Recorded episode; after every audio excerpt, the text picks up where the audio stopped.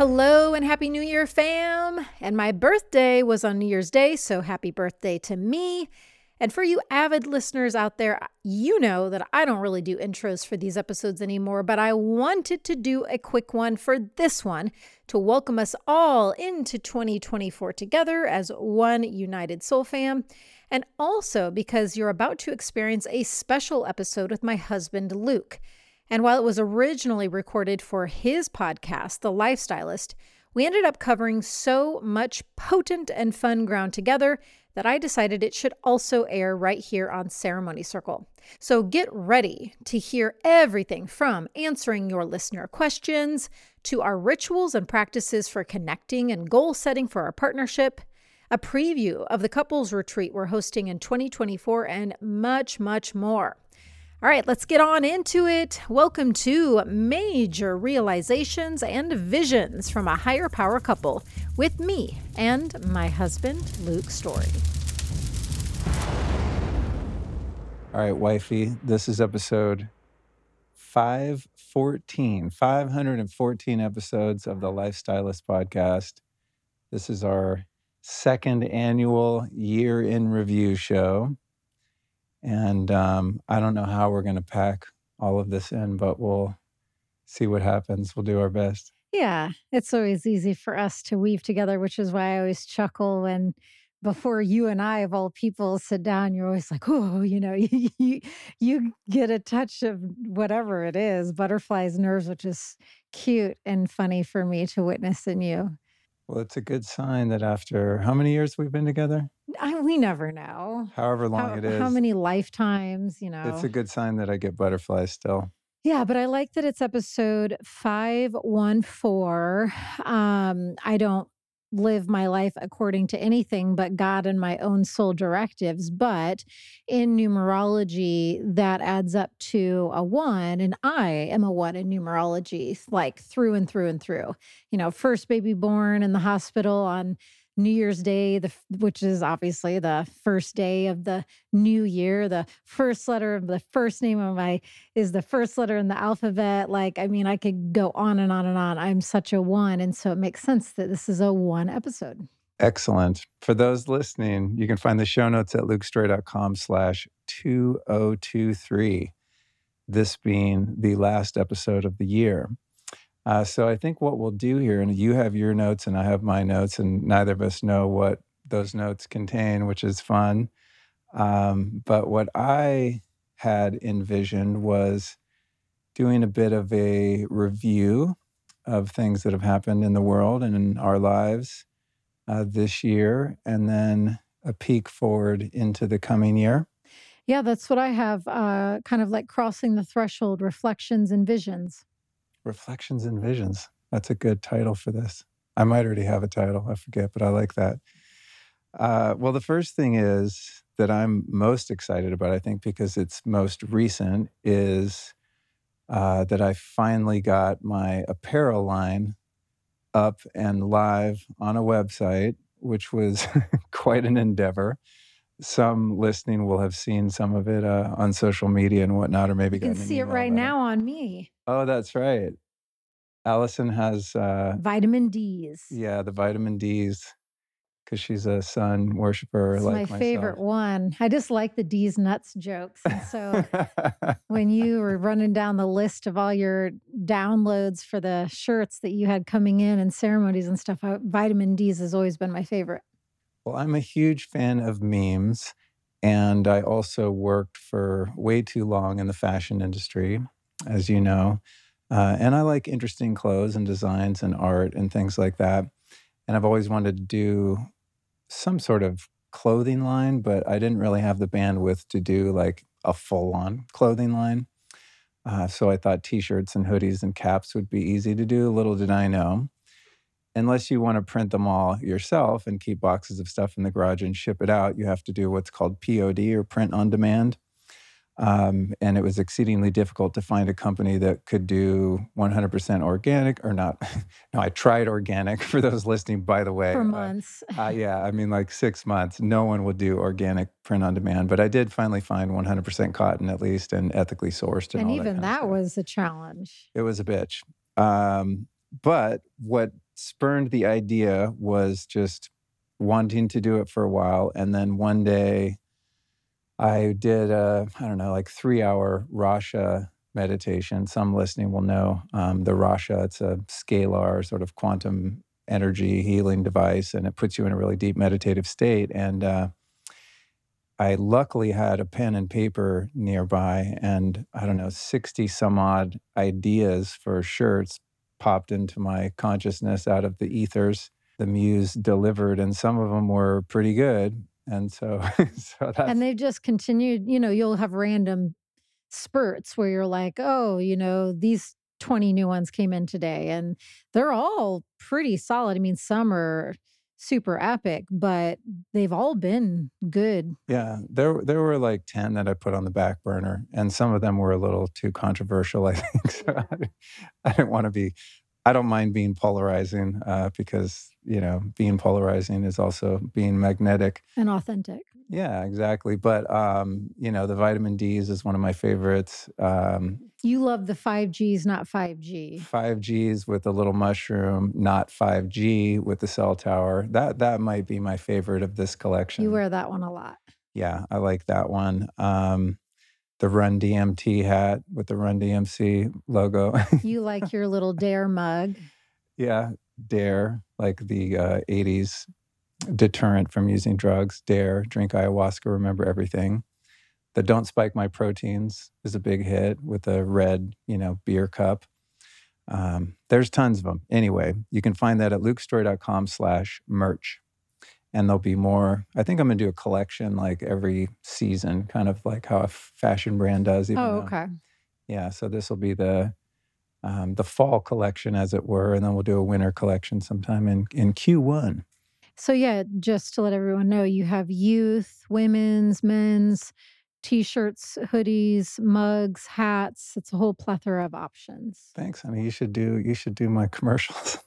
I can do that. I can do the voiceover. I guess that was I don't want to model for it. But honestly, it's just something I'm really excited about. And it's, it's like affordable for most people. They're like, $35, $45 or something like that. It's not a big investment. And yeah, it's fun. And you've done a really great job. I mean, being witness, I can attest to the painstaking process that you choose to undergo so that it looks highest level, the fabric is highest level.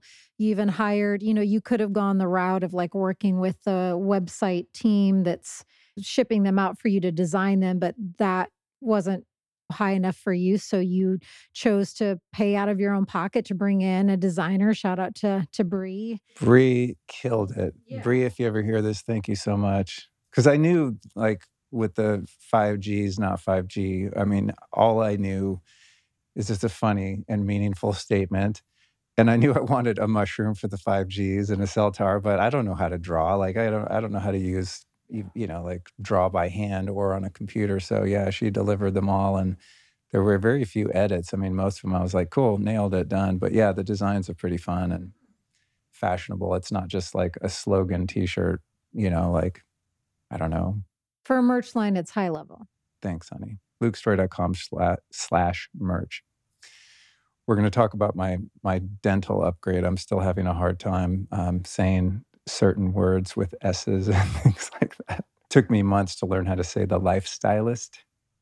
I'm still learning how to say that one. So that's that. That's probably the thing I'm most excited about from this year and going into the new year.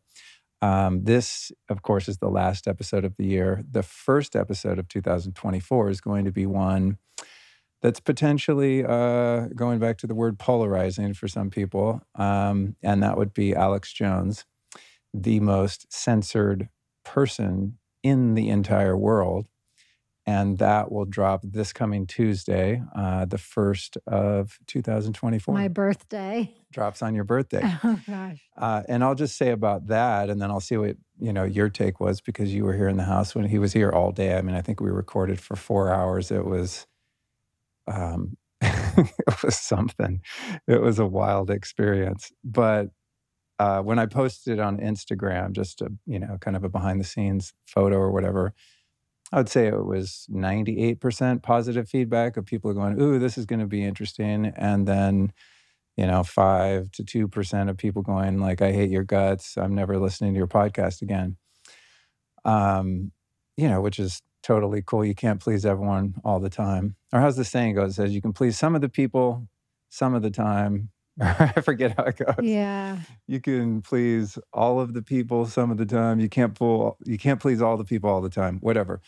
I want to preface it by just saying, I'm going to talk to whoever I feel like talking to. If I find someone interesting, and he's certainly an interesting person to me, I'm going to talk to them. And, you know, people can reserve the right to skip that episode or never listen again if they think I'm an evil person for simply talking to someone. But I would also say that if, and this is true of anyone in the public arena, not exclusive to Alex Jones, but I would say if you're getting your information and basing your perspective on someone based on how they are framed by the corporate media, you might want to dig a little bit deeper.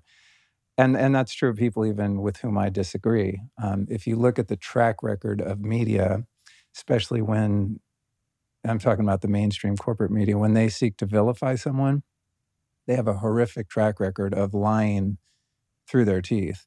So, you know, there's going to be people that just don't like the guy. There's going to be a lot of people that do. But I would encourage people to have an open mind and to check that episode out, because unfortunately, whether you like him or not, the guy's been right about 99% of the stuff that he's been talking about on the internet and on TV and radio and whatever for the past 29 years. And I wish he was wrong more often. I really do.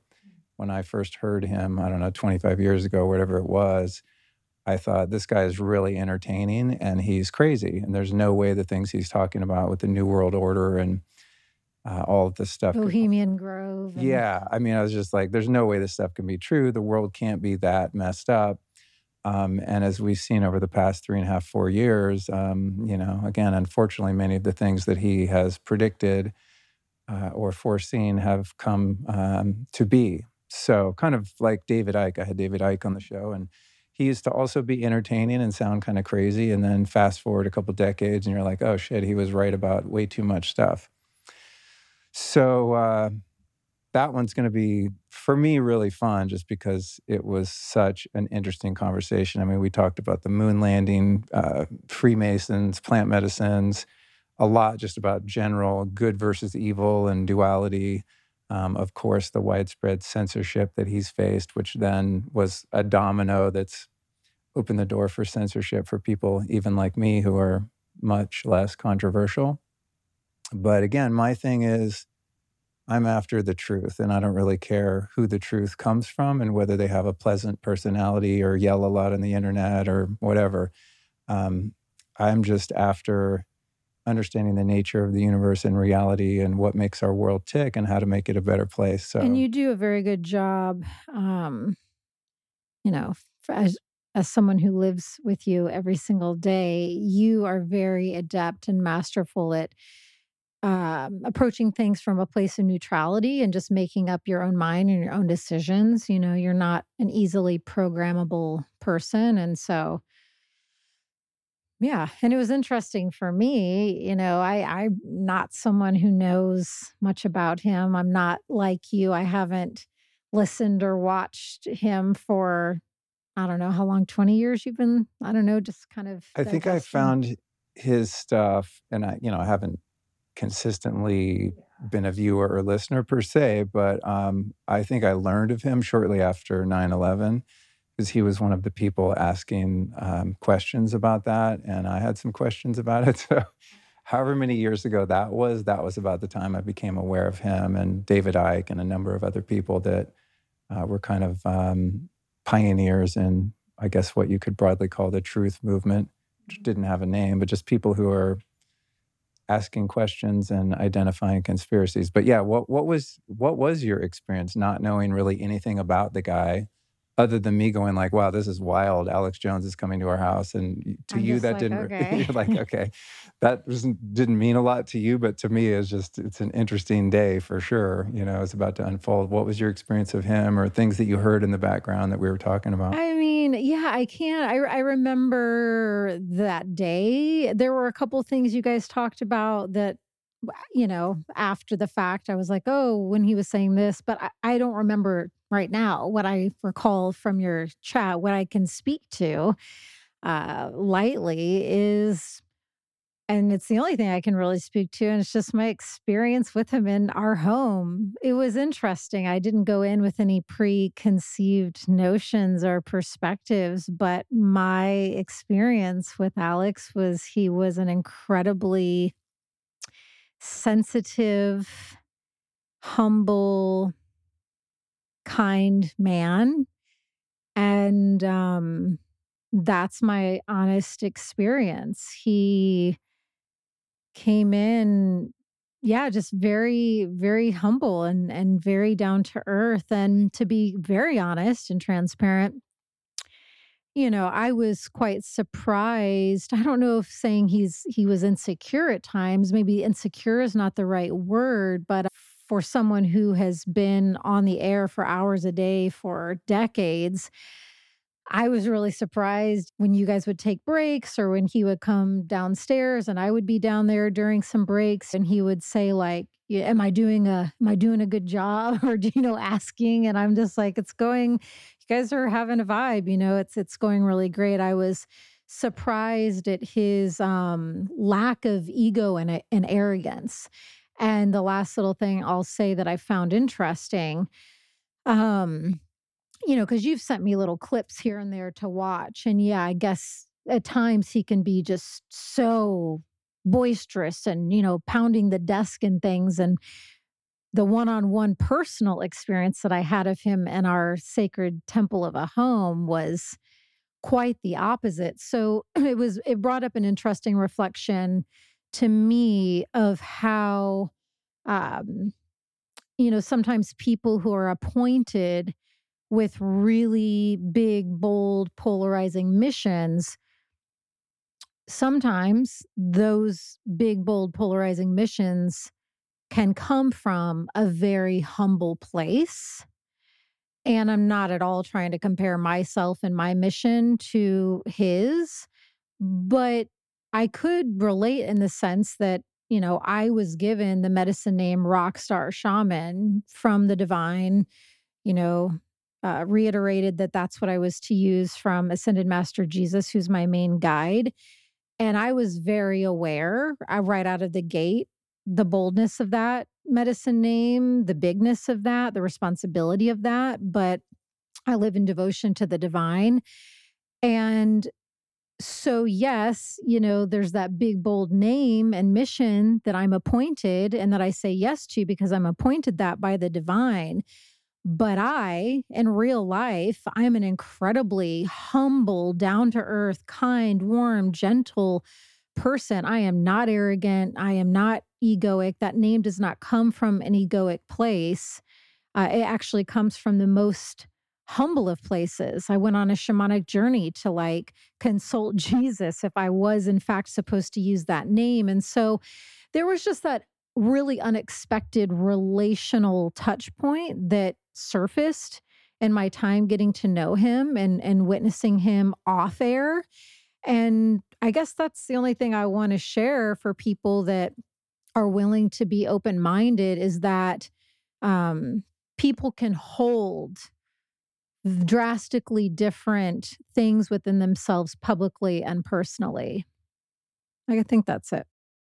Yeah, I always find it interesting to get your take on people. I mean, not just public figures, but you're such a great judge of character.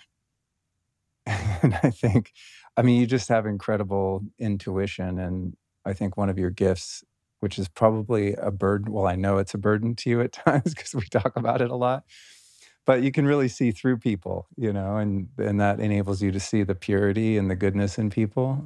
As you describe, even someone who's controversial, you know, you're able to put your prejudice aside and just kind of go, what's the read I'm getting on this person's energy, their heart, their intention?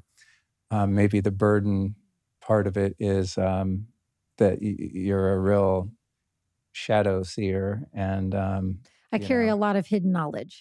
Yeah. I mean, there's so many people that we've been around or that I've introduced you to, and I think they're just great. And, you know, I just kind of don't give that much thought into it. I think, oh yeah, they're cool, whatever, let's hang out. And then you show me things that I believe to be true about them. And it's not in a judgmental way, it's just in an observational way, kind of a neutral, well, here's kind of what I see. And I'll be damned most of the time, maybe even every time, actually, you've been right.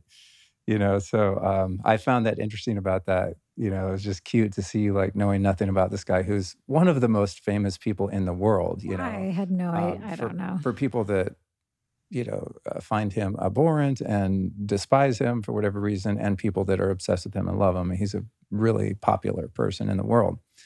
So to get your take of like, wow, that guy was, after he left, you're like, wow, he was really sweet. What a great guy, you know? Well, the sensitivity in his eyes is potentially what struck me the most. I could just see so much like quivering and sensitivity and like a small boy. Like there was so much deep and pain. It was almost like a painful sensitivity that he carries.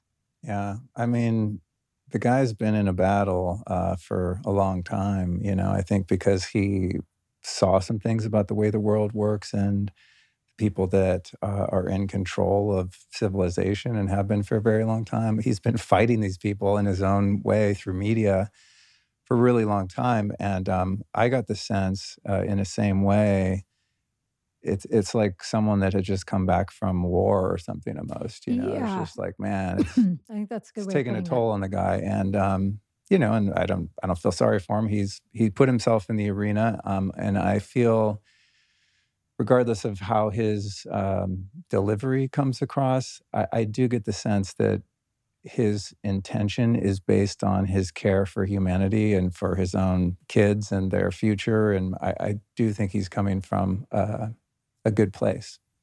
And I think that that's taken a toll. I mean, I know for me, if I pay too much attention to things that are going on into the world, and this has been especially true in the past few years because of COVID and everything that we've been subjected to in terms of just tyranny and, you know, mass media, trauma-based mind control and everything that's kind of been thrown at us. If I pay too much attention to that dark side of the world, it gives me a lot of anxiety. So I can only imagine what it's like to be just constantly in that field.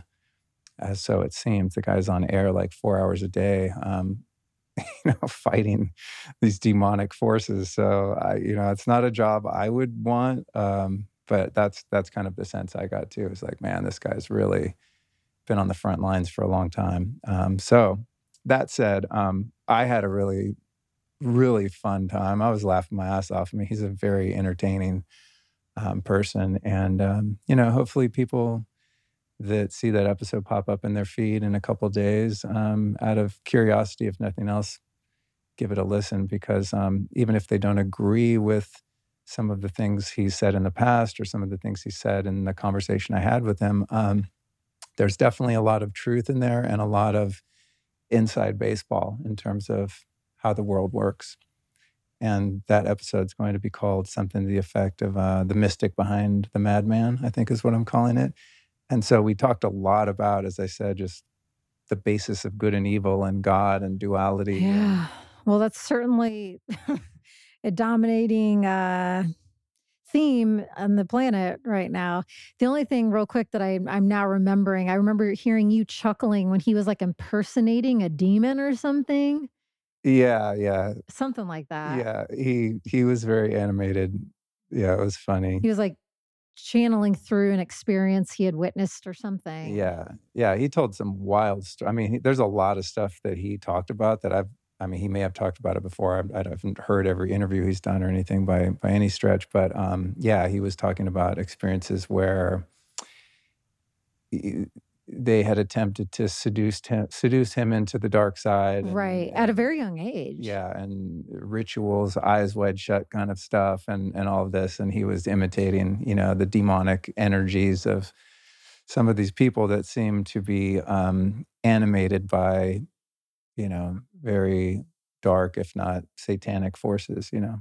Yeah. Which is objectively true. And it's just the way the world works. I mean, when you look at the evil that's perpetuated by the ruling class and has been historically, I mean, they're not being guided by benevolent love and light entities, you know. Their focus is not their connection with the divine. Yeah, definitely not. So anyway, that's we're going to start the new year off like that, and I think it'll be fun, at least for 98% of the people listening. And like I said, those that don't find it fun, just like skip that episode. There's plenty more positive messages coming at you in 2024. The next thing that's been huge for me this year is writing my first book, which has been, as you know, a couple years in the making. Started it when we were living in LA, and the proposal and whatnot. And the proposal process, for those that have never written a book, is to me the most difficult and tedious, because it's, I don't know, it's more linear and analytical and has to do with formatting documents, and it can be very arduous. I watched you go through the process of writing that was book. What that laugh was that I did a minute ago is like, now I get to watch you go through what I went through. Yeah. It's so worth it, but wow. Yeah. And you're really so much of the inspiration for me doing it. You know, when we got together and you moved in, and then, you know, they put us all in house arrest, and you just were like, cool, I'm going to finish my book. But just watching the whole process was, I mean, in a way discouraging, because you're interfacing with a captured industry in many ways. And there are, you know, rules and political correctness and all this stuff that you had to navigate, maybe more so than I will, we'll see. But, you know, and deadlines and working with editors and track changes on your Word documents and just all the technical aspects of writing. It's not just like, oh, I'm going to put my thoughts on paper and then it just gets published. There are a lot of other brains involved as to how things should go. Yeah. So Animal Power happened. The card deck happened. People love your book. I mean, I see it all over the world every time. You know, just a couple of days ago, we were recording a podcast, and our guest, Caroline Allen from Beam Minerals, is like, oh my God, I have to look at that book. She's like pulling cards. And I mean, you did it. So I think, well, if you can do it, maybe I can do it. So yeah, and the book essentially is about the theme of existential loneliness and how childhood trauma, sexual trauma, addiction, neglect, abandonment, enmeshment, birth trauma. It's about all of these experiences that have taken place in my life, but also take place to some degree in the lives of so many of us, and lead to this emptiness and discontent that some of us fill with addictions and some of us fill with numbing and avoiding. And so it's a book all about spirituality and ways in which we can emotionally heal. So it's a very...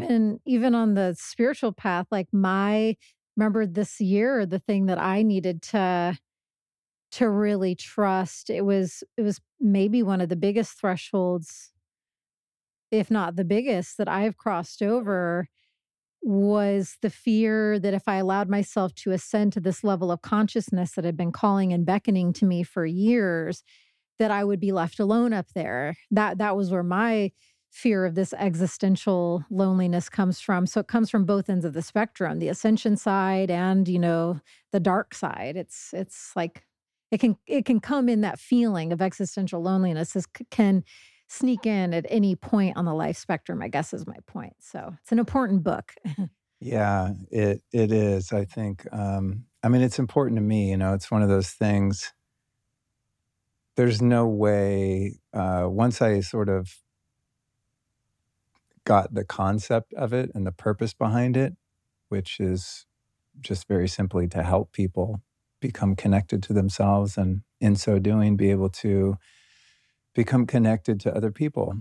Once I got that and it landed, I mean, now there's no turning back, but sometimes because it is a challenging process, sometimes I'm like, God, why did I have this idea? I could just have so much more time to hang out and live my life. And it's challenging in many ways. It's also fun and creative, and I'm learning how to write. I chose not to work with a ghostwriter. I chose not to self-publish. I'm doing it in the way that's maybe the more difficult path of really having some skin in the game. But I think why it will be impactful for me and some other people that read it eventually, and, you know, it takes a long time to write a book and then put it out. We're probably talking about a couple of years from now, this book that I'm talking about will come out. But it's that I don't think I could do it if it was just something that was like a calling card for my career or something. You know, I wouldn't be motivated to do it. But now it's like this burning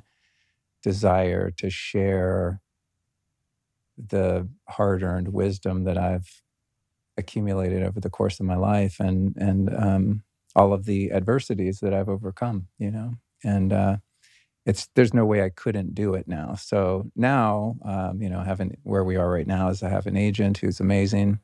Shout out to Jadri. And, she's been so helpful and hands-on. And then the next step is you shop it around to publishers and, hopefully someone likes it and wants to pick it up, and then you got a real deadline and you got to start writing. Oh, they're going to want to scoop it up.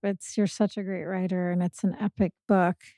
I get the sneak peeks on a weekly basis when I pop in and you're like working on a certain part and you're like, can I read this to you? And yeah, it's really fantastic. And the other little orb on my side that I'll share is, so often in my journey of writing Animal Power, there was, walking through those initiatory fires. That was probably the most initiatory process of my shamanic career. And so many times I would say to you, like, I knew this was the medicine book that was my duty to birth to the world. But so many times I was like, why can't I just be a cookbook? This is my brownie recipe, and there's just like 200 different brownie options to bake in your kitchen, and whatever to cookbook people. But it was because of the gravitas of this book and the timing of when it was being written and coming out. And,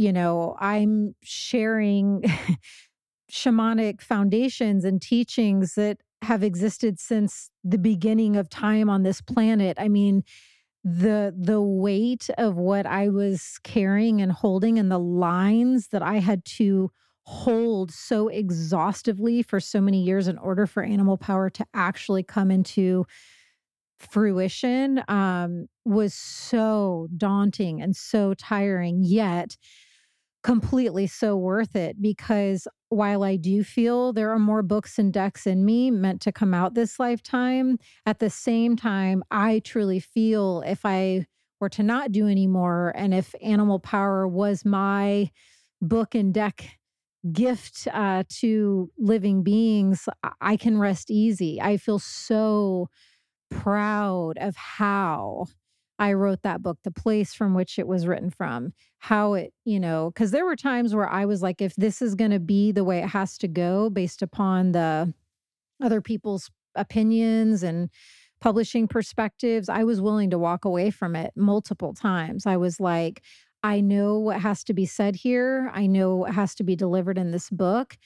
And if they're not willing to budge, I have to walk away. And that is a fiery wall to hit up against. And so, I guess my point is I feel that the way you are doing it is the way in which at the end of it, you can just feel the ultimate fullness and pride in how you did it. You can go the light route, you can go the ghostwriting route, but I think you feel differently at the end, potentially. I'm intuiting that to be the case. Yeah. I mean, it's a deeply, I don't know, transformative experience just for me to do it. And it's also very vulnerable because the book is so personal. I mean, it's not personal in the sense of like, it's my memoir, but the teachings in the book are derived from personal and many, you know, tragic and traumatic experiences in many dark and very low places that I've been in my life. One thing that has been a saving grace for me, I mean, I don't know what I would have done without this, is I joined Neil Strauss's writing mastermind group. And so there's like 6 or 8 of us in there, and we meet every Tuesday. I've only missed one so far in many months because we were traveling. We were in Colorado. But I mean, there's so many great budding writers in there, and Neil is just a master at his craft. And I would say, I don't really read fiction, and the nonfiction that I read are typically biographies or books on spirituality. But in terms of contemporary writers, he's my favorite writer. So like his book, The Truth, changed my life. It's about relationships and whatnot, which we're about to talk about. But being in that group and just being under the, you know, tutoring of someone who's a 10 times New York Times bestselling author, I mean, I feel like so fortunate to be in there. So I doubt Neil will ever hear this episode, but if there are any aspiring writers out there, I highly recommend that group. I think they do it once a year, and there's a group, and then, you know, they take you through a year of writing your book. And a couple people in the group have already finished their book, you know, and they're in a different, you know, kind of stage because they're writing the book, and then they're going to make a proposal and then go shop the book to agents and publishers. Whereas I was already in the agent conversation, so I'm kind of still in the minutia of, you know, putting together the first couple chapters. But that's been incredible and very expansive, really great teachings for myself. It's like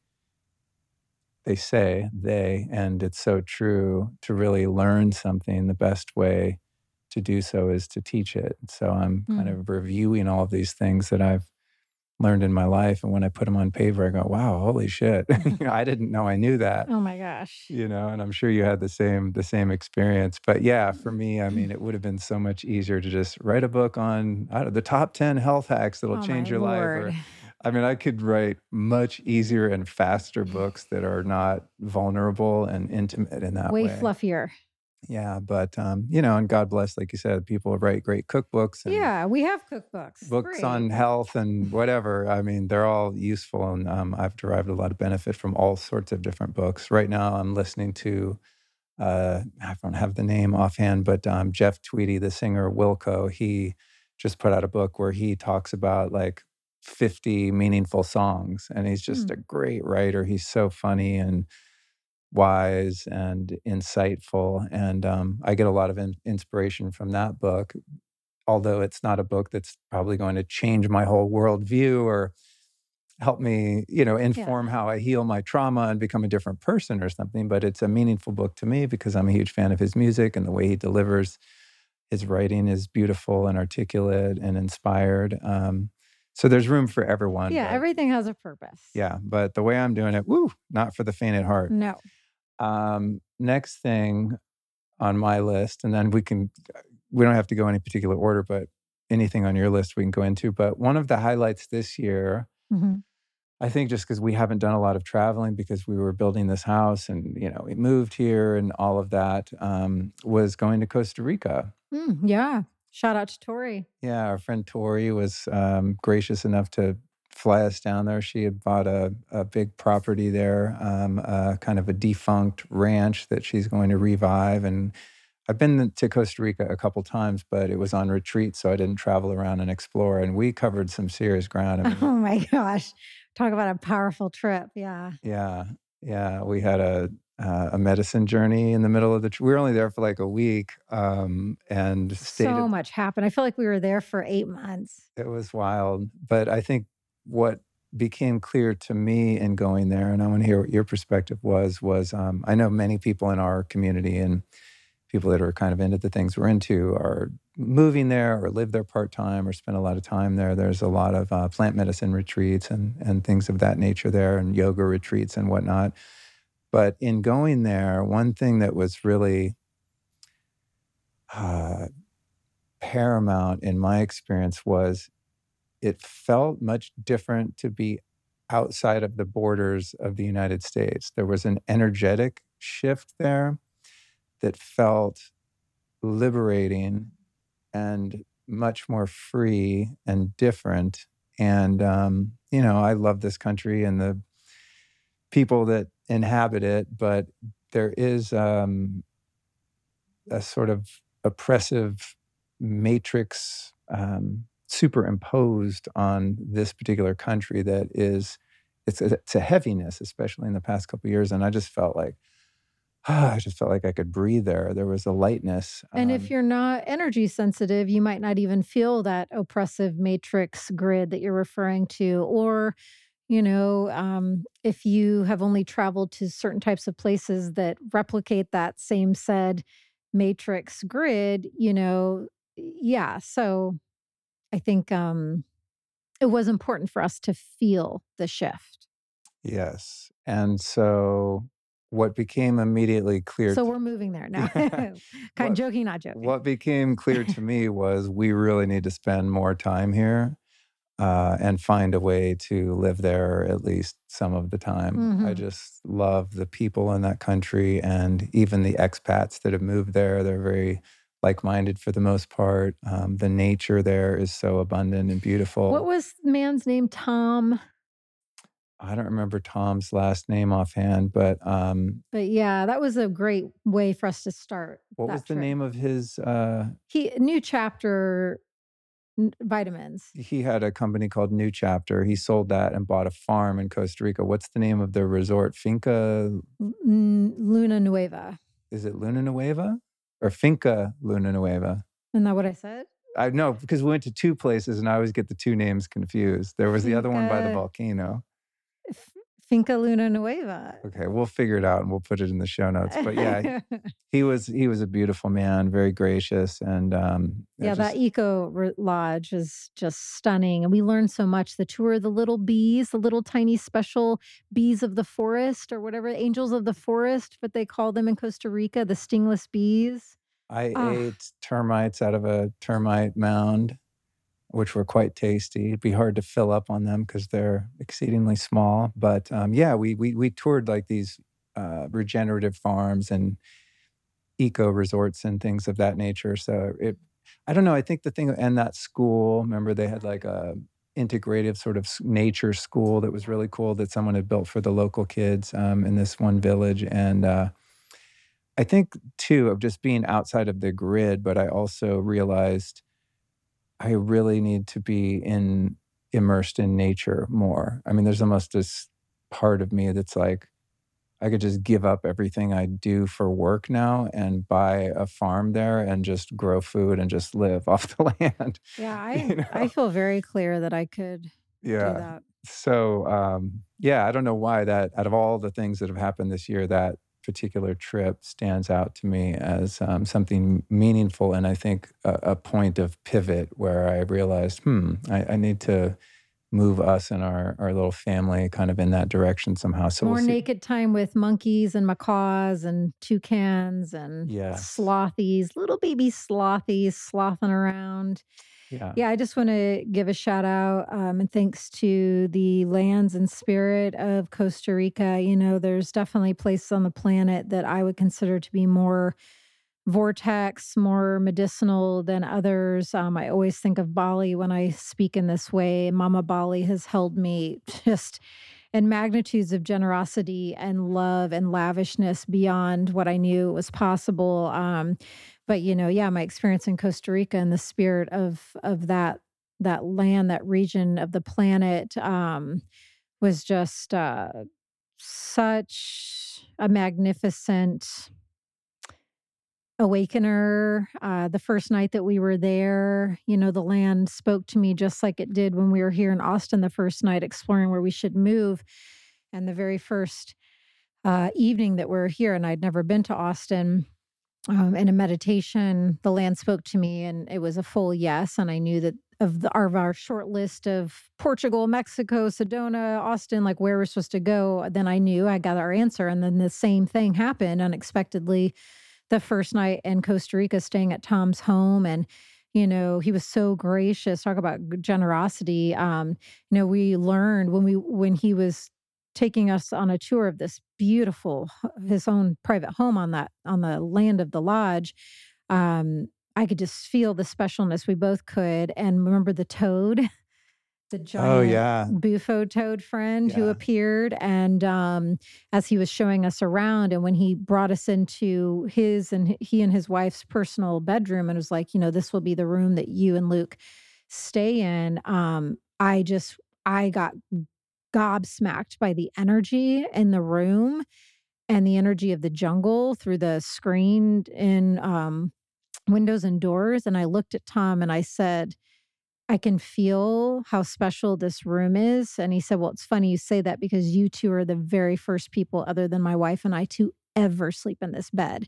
And that night I was also told that you and I are supposed to have a place there and spend more time there. So thank you to the spirit of the lands. That was very special. Yeah. Yeah. The cool thing about that, where he is, he's up by Fortuna near the volcano and all the hot springs and stuff. So it's higher altitude. It's much cooler up there than down in some of the coastal regions. And the neat thing about that house was there's no heat or air conditioning. There's no climate control and there's no windows. Yeah. There's literally no windows. It's all screens, which is kind of trippy if if you're used to being in a box like most of us have lived in our entire lives. But you're very much immersed in the nature there. You're required to get attuned with the sounds of the insects and animals and the rustling of the jungle palms. Like it's get attuned with nature or you're out. Yeah. It was really cool. I think that was probably the highlight for me too, even though we did a lot of interesting things there. So that was the big one for me this year. What else do you have on your list? Oh my gosh, I have so many things. I didn't really do our list building. Was built from different places. I just more prayed and surrendered and opened the gateways to most benevolent, high, divine God, goddess, and earth mother and my own wisdom inside of me and said, what do you want us to talk about? So that's how my list is built. So let me just see if anything falls more under, all of these things happened in this year. I guess I'll just start with the first thing that I wrote down, which happens to me quite frequently, but it happened this morning upon me awakening and starting to open my eyes. When I woke up this morning, literally the first thought that I experienced and that just enveloped me is, quote, I have the best life ever. Great way to start a day. Yeah, I just don't know that it gets any greater, bigger, better, more beautiful than that, you know, to have arrived to a place in life where that is my genuine feeling. And that, yeah, when my eyes aren't even fully open, that is what my soul and God is reminding me of. I mean, that's a massive miracle to get to that place. You're such an inspiration.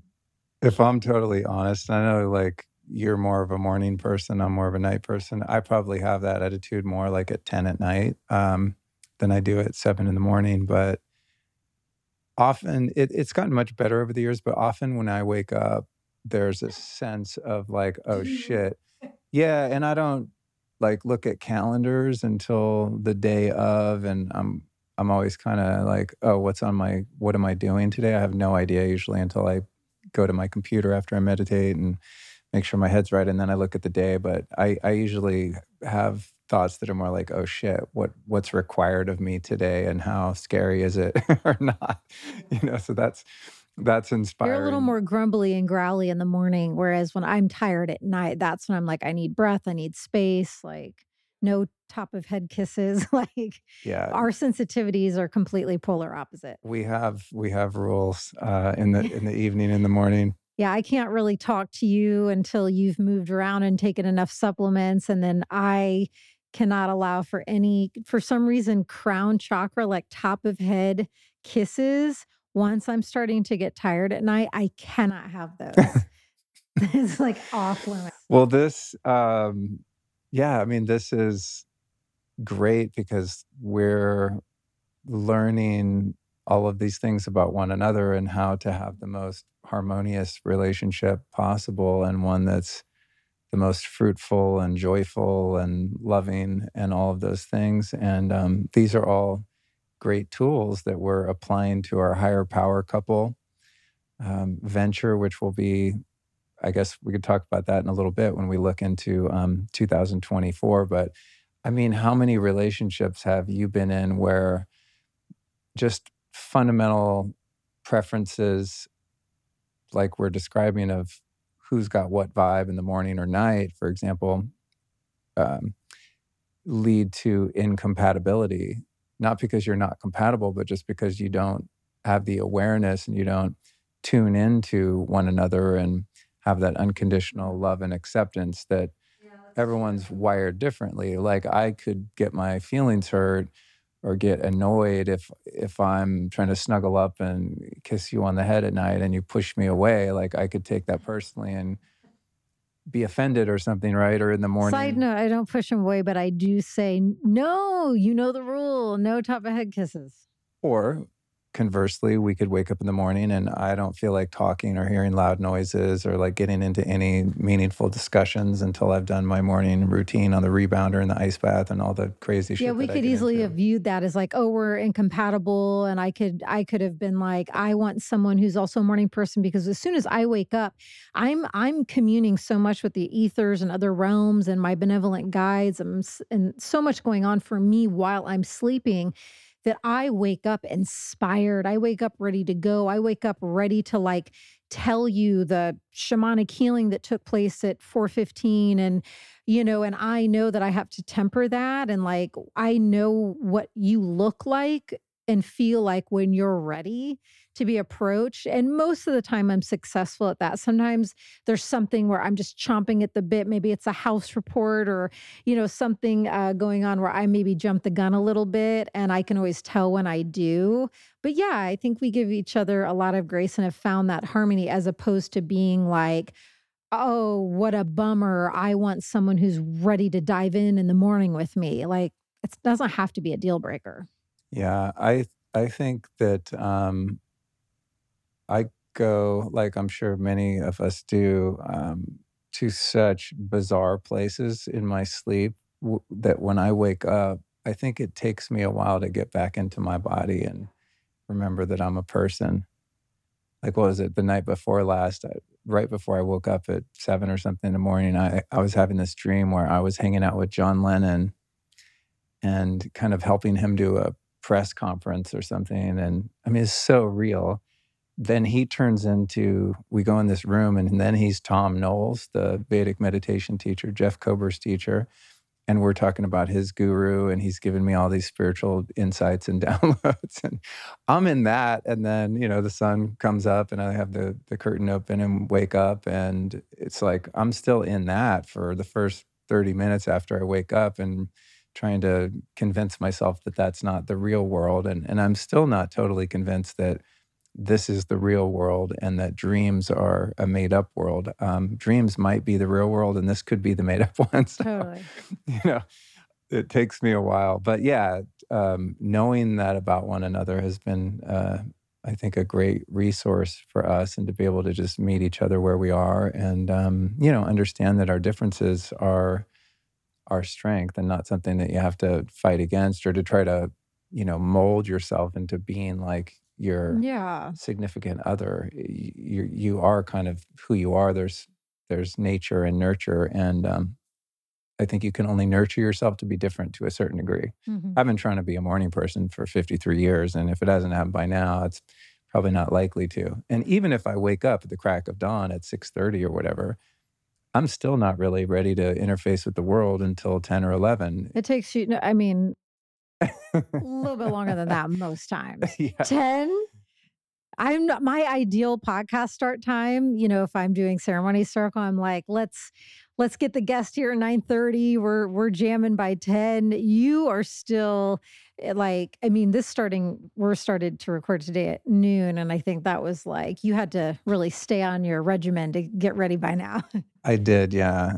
Yeah. I just got my call sheet to speak at Dr. John Lawrence's event down in Florida with Ben Greenfield and all the Health Net crew. And they sent my call sheet and it was like, I need you in hair and makeup. It's for like a documentary on biohacking. And they sent me my call sheet and it was like 7 a.m. hair and makeup, start your interview at 8 or something. I mean, yeah, they're probably packing so much into those couple days. Well, I expressed my discontent and they bumped me to 9:30 or something, which is doable. But yeah, to your average person, that's like normal.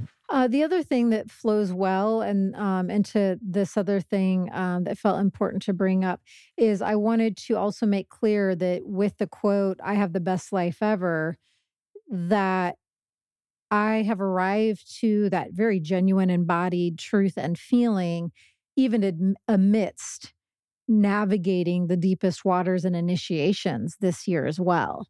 You know, so it's like, I don't want it to get twisted and I don't want people to get confused that like, I mean, I guess people that know me and listen to my show and know us well enough know our backgrounds and know the stuff that we have painstakingly evolved from. But I want to make that clear because waking up knowing that one has the best life ever does not at all have to equate to like every day is easy or every day is, you know, only filled with laughter. I mean, those things are so great. They're vital. And I'm calling more of that in.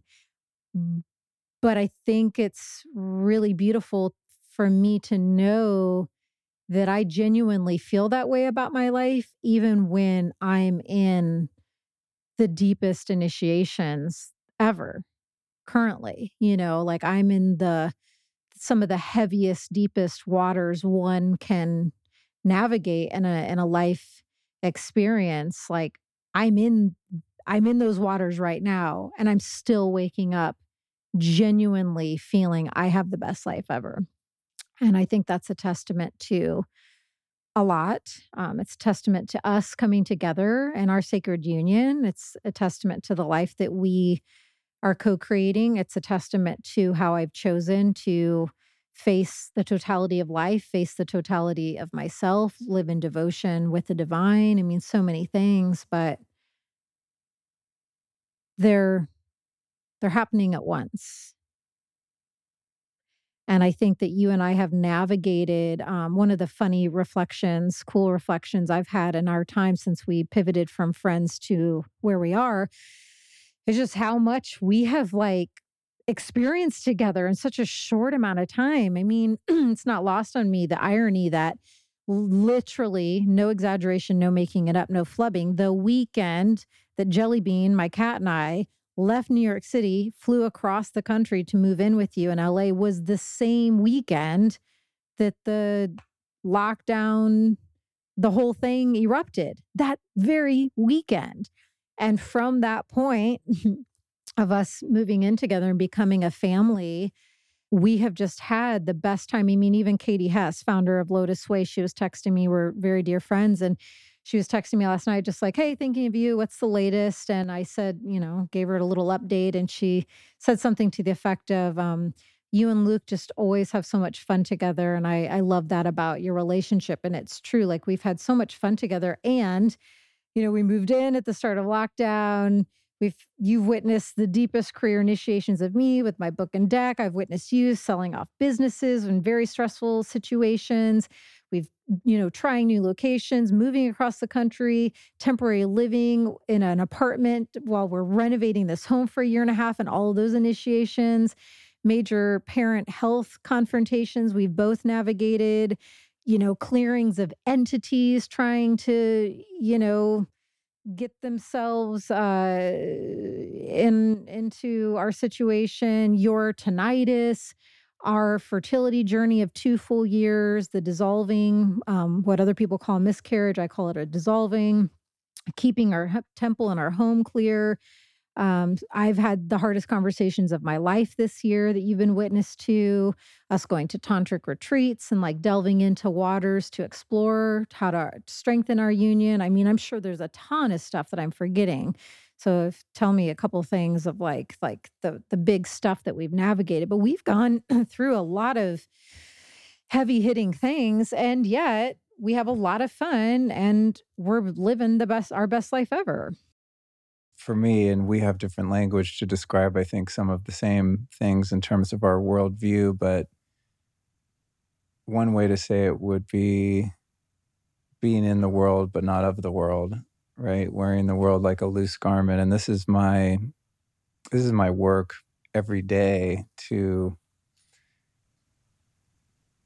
stay grounded in the knowing that a good or bad or positive or negative experience with us collectively or individually is solely based on my perspective. And remembering that my perspective can only be as accurate as I allow it to be at this particular moment in time, right? Because we can only see what's happening. Take the miscarriage, for example. In that moment, it's difficult and heartbreaking and, disappointing and all the things that it is.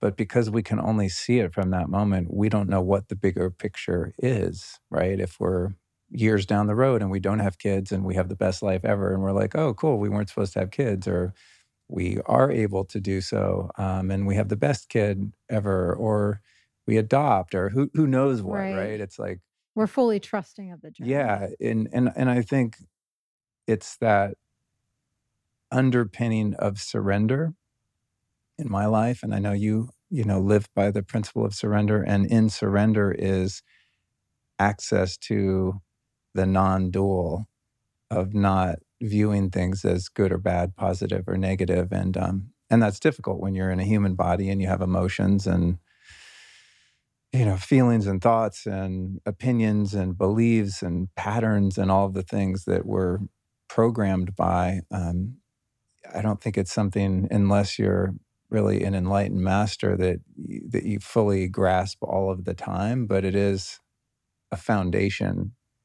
It's like it's the goal, right? It's the benchmark. It's where I'm always doing my best to live from and by, is just that really broad open-mindedness without preconceived judgments about the way things should or shouldn't be, and really just letting go and trusting God, trusting the source of all creation that's making all of this possible and flowing the blood through my veins, that knowing that there's an intelligent, benevolent, loving being that is running all of this, and that my participation in it is voluntary, and that whether I have a shitty day or a good day is really 99% or so dependent on my perspective of it, and that's the thing, I think, more than anything that helps me get through difficulties and disappointments, is just remembering that my opinion of any given situation is what creates it as a reality. And that could be misconstrued as a spiritual bypassing, like, oh, it's all good, everything's all good all the time. No, things are difficult, and I have mood fluctuations, and things that I perceive to be bad do happen, especially in the past few years, speaking, just in terms of world events. But I also do my best to retain the humility to know that I can't see the future, so I don't know what's on the other side of this difficulty. And if I look back on any challenges that I faced in my life, that I would have at the time absolutely deemed to be negative, if not horrific, have ultimately been gifts because of the lessons that I've learned from them, right? And the, taking the dissolving, as you call it, between us. I mean, anyone would look at that and go, oh, that's so sad, that's terrible. And it was challenging, but from another perspective, it also drew us even closer together in terms of our love for one another and our intimacy. It allowed me to see things about you that were inspiring and educational, just in terms of the fortitude and wisdom and maturity with which you handled that as the woman who was having the physical experience of that. So if anything, I view that as ultimately a positive experience. Yeah, there were so many gifts. You know, because of the transmutation of the experience that's been possible in hindsight and having the tools to take it and go, oh, okay, I see that my mind wants to view this from a particular perspective with a particular lens that would view it as something negative, but knowing that there's a higher intelligence available that can view it from a much more broad perspective. Yeah, and we're both completely willing to access and allow whatever emotion is wanting to present. So I think, yeah, that's one of the key things as I'm listening that I'm reflecting on is there's no like resisting or cutting off from or suppressing of any thread or fiber of it all. I think, it's my/our willingness to healthily be with the fullness of it all that allows the thriving with it all versus what we also know from our pre-awakening, pre-surrendered years, the suffering of it all. I was having flashbacks for some reason yesterday, I think, of like, yeah, just previous relationships and not even just the one that provided my awakening, you know, through the addiction portal and denial, codependency, narcissism portal. It was like another relationship and just I got flashed to memories I didn't even recall having until yesterday of just the pain of being with that person and in that relationship and the pain I was imposing on myself through what I was allowing and all the things and I don't know. Yeah, I was just thinking about how much pain and suffering I regularly experienced. Oh God, I feel it. It hurts me to even flash back to those times.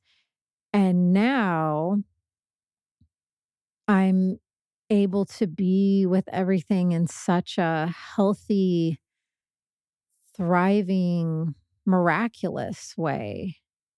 Well, that's the counterintuitive nature of difficult or painful emotions is that animal instinct of ours wants to avoid it at all costs, thinking that by avoiding the pain, that the pain is going to lessen. But if emotions aren't fully felt and processed, intellectually, somatically, through the body, in all the ways, they don't go away. You know what I'm saying?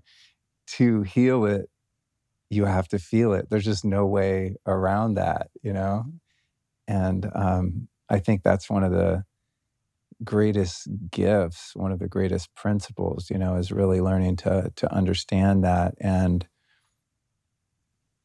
also, after one goes through enough painful experiences like the ones you described, and we have our own, similar experiences in our past, especially around relationships, for example. I mean, different dynamics, but still, those things that make you want to kill yourself or whatever, it can get to a really dark place. But it's like having the courage to have faced so many of those really uncomfortable emotions and micro and macro traumas, and then seeing after some time, you know, having a track record of like, oh God, I really don't want to look at this. I don't want to feel this. I don't want to face this about myself. But in so doing, to be able to move past it to where the hooks of those memories don't have a charge anymore. You know, I think that's a good barometer of, am I really past this? Have I healed it? For me, it's like when I talk about an event in my life that was painful or traumatic, I can feel how much charge or resistance still exists in my body. And the things that I've been willing to feel the most, even if they were the most painful and most traumatic, have the least amount of charge from just owning it rather than running from it. And that's someone who spent, you know, a few decades running quickly from any sort of a feeling, you know? Feeling it is healing it. I mean, that's the thing. So even in our practice of a relationship, I think that's one of the most bonding and valuable tools we have, is allowing each other space to not only feel, but also to express appropriately whatever we're going through with one another. I mean, we have such little conflict in our relationship. And I think a lot of that has to do with the fact that we're both pretty adept at understanding that emotions that either of us are going through, even if they're related to the other person, aren't really about the other person. They're emotions that we're feeling within ourselves that are relevant to something the other person might have said or done, but the other person isn't causing the other one to feel a certain way. Or like, if I'm annoyed with you, or you're annoyed with me, or there's something we need to talk about, it's that we're each taking responsibility for our own inner experience, yeah. Right? And if you know that if I'm upset, it's really not about you, it's my own upset that I need to work out, and part of my working out my upset is communicating what's going on inside. But you've never been upset with me. Well, I'm trying to be diplomatic. I actually have really only... I mean, I'm kind of not joking. I mean, you're pretty easy to get along with. There have been a couple times when I've been like annoyed with you, but no, I've never been actually like angry with you. Yeah, just interesting. Anyway, we'll get into relationship stuff, but you reminded me of something that happened this year too in May that wasn't even on my list of like big events. I think it was just in the works for so long, but that was exiting my business that I founded in 2008 and ran for, I don't know how many years, I guess until we moved here and sort of put it on ice after I bought my former business partner out. And that was School of Style, which is a fashion school that I founded way back when I worked as a celebrity fashion stylist in LA. 2008, I had already had a career for many years, and so many people wanted to get into that industry, and there was really no inroads other than traditional fashion schools. And that's not how I did it. I never got anything because of any school. So I just started my own school and started holding these little classes, and eventually it became very successful, and we're traveling all around the country holding live classes. And then around 2018, I transitioned it into a 100% online business. But then, by then, I had started my podcast in 2016 and moved into the health and wellness space, and just followed my true passion, which is what I'm doing now in all the ways that I do it.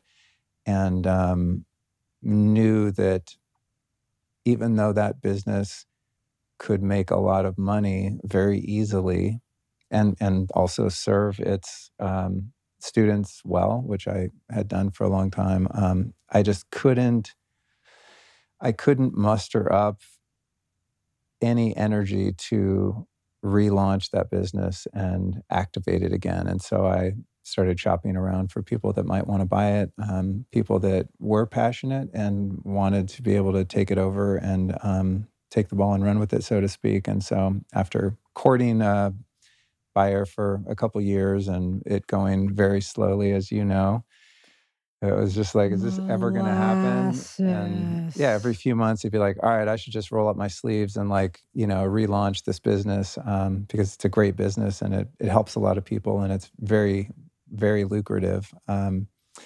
And I just couldn't do it. And I also didn't want to let it die because it's something I put my heart and soul into for so many years. It just to like shut it down because I didn't know what to do with it. It just seemed so depressing. And there's still just such a huge market for people that want to get into the fashion industry and have a creative career as a freelance artist and whatnot. But eventually everyone came to the table and, was able to sell that business and get out of it. And 2 molasses-filled years later. Yeah, and it seems like they've not yet relaunched it, but I think they're close to doing so probably in the new year, so it'll be really... I'm sure it will thrive.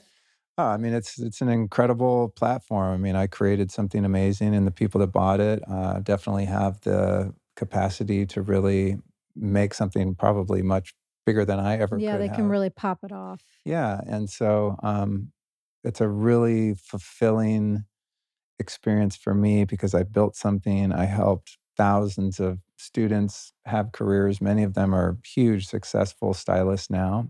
And it will be really fun to like log on and look at the new website and look at their social media and see that legacy carry on without me. So that was a huge win and something for which I'm really grateful.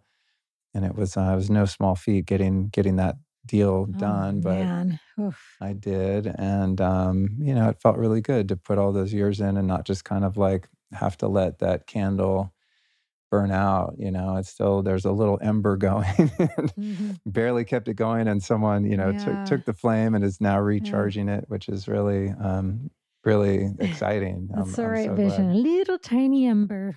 Yeah. So barely glowing. Thank you for reminding me of that. You know, sometimes life moves so quickly and I'm just always on to the next thing that I'm sure there's a lot I forgot. I kind of forget, you know, sometimes. But that one is something I need to remain grateful for because it could have, you know, I could have petered out and nothing would have happened and it would have just sort of died on the vine. And that would have been just sad and disappointing after all the effort and energy that I put into it. I think too, some people... You know, I got a comment a couple of days ago. I posted the EBO2 treatments that I'm doing at Alive and Well, which I actually have one of those today, which to me is the most powerful kind of medical health intervention. And it's, you know, it's expensive. It's like $1,500 pop, and it's best to do like 3 in a row. So someone on social media asked me that. And so I put how much it costs on there, and they're like, well, that's fine for the rich people. What about the rest of us? To which I always answer, the most powerful health innovations are totally free, but they require more discipline than most people have, which is breath work, prayer, human connection, touch, sun gazing. Connecting with Earth Mother. Yeah, meditation, and you share that grounding stuff every day for years. I mean, aligning with nature and with other human beings in a loving capacity is by far the best thing you can do for your health, and I will always stick by that because I believe it to be true. But the other thing that occurred to me is that some people think that, and you know, I wouldn't consider us to be rich by any stretch, but I can go get a treatment like that done without it hurting the bank account too much. But as people don't see like the years and years of working one's ass off it took to be in that position. Absolutely. People just think like, oh, you're just lucky or privileged or fortunate. I'm like, dude. Do you know anything about our backstories?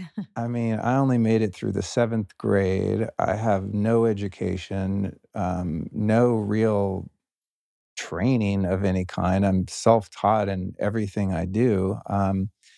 And with that business, for example, I mean, I worked my ass off for years and years. I mean, I can't tell you the time I put into that. And then with the podcast and the work I do now, I mean, it's fun and I enjoy it. What I sit and have conversations with a camera and a microphone. So it's also a lot of work. Yes. I mean, you know, the hours that I put in. So I just want to say to people that look, you know, to anyone that they see on social media or people that are, you know, producing media or doing work similar to me, that it doesn't just happen. Like you're not just lucky and the world just throws resources your way. It's a lot of work, you know, and that school was a lot of work. Selling that business was a lot of work.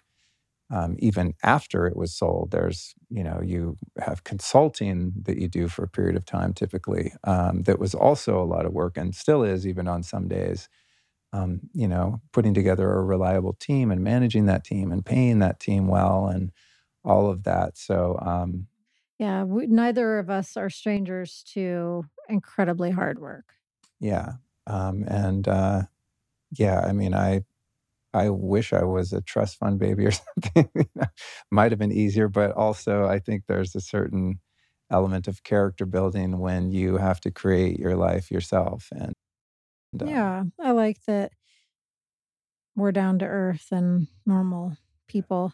Yeah, I was reflecting on a bit of what you're sharing when you had gotten your sun time, you had gotten your vitamin D's. Vitamin D's, nuts. And then you did your jumping on the little mini trampoline, and then you used your ice bath time in our pool, which is very cold at the moment. But yeah, as you were swimming around in the pool and I was sitting there eating some yogurt with Jelly and Cookie staring up at me, and yeah, just again having a reflection of the gratitude for my life, but specifically with you. I don't know why, but just seeing you kind of breaststroking through, like swimming through the pool, what struck me the most is how far you've come. I don't know why I got hit by that in that moment, but I just felt such happiness for you that you're able to swim in your pool and, I don't know, just have the experiences that you have currently, because I know it was not always the case. Yeah, but a lot of dreams come true, both inward and outward, but they didn't just appear out of thin air. I mean, I was in a position to buy a house until I was 50 years old.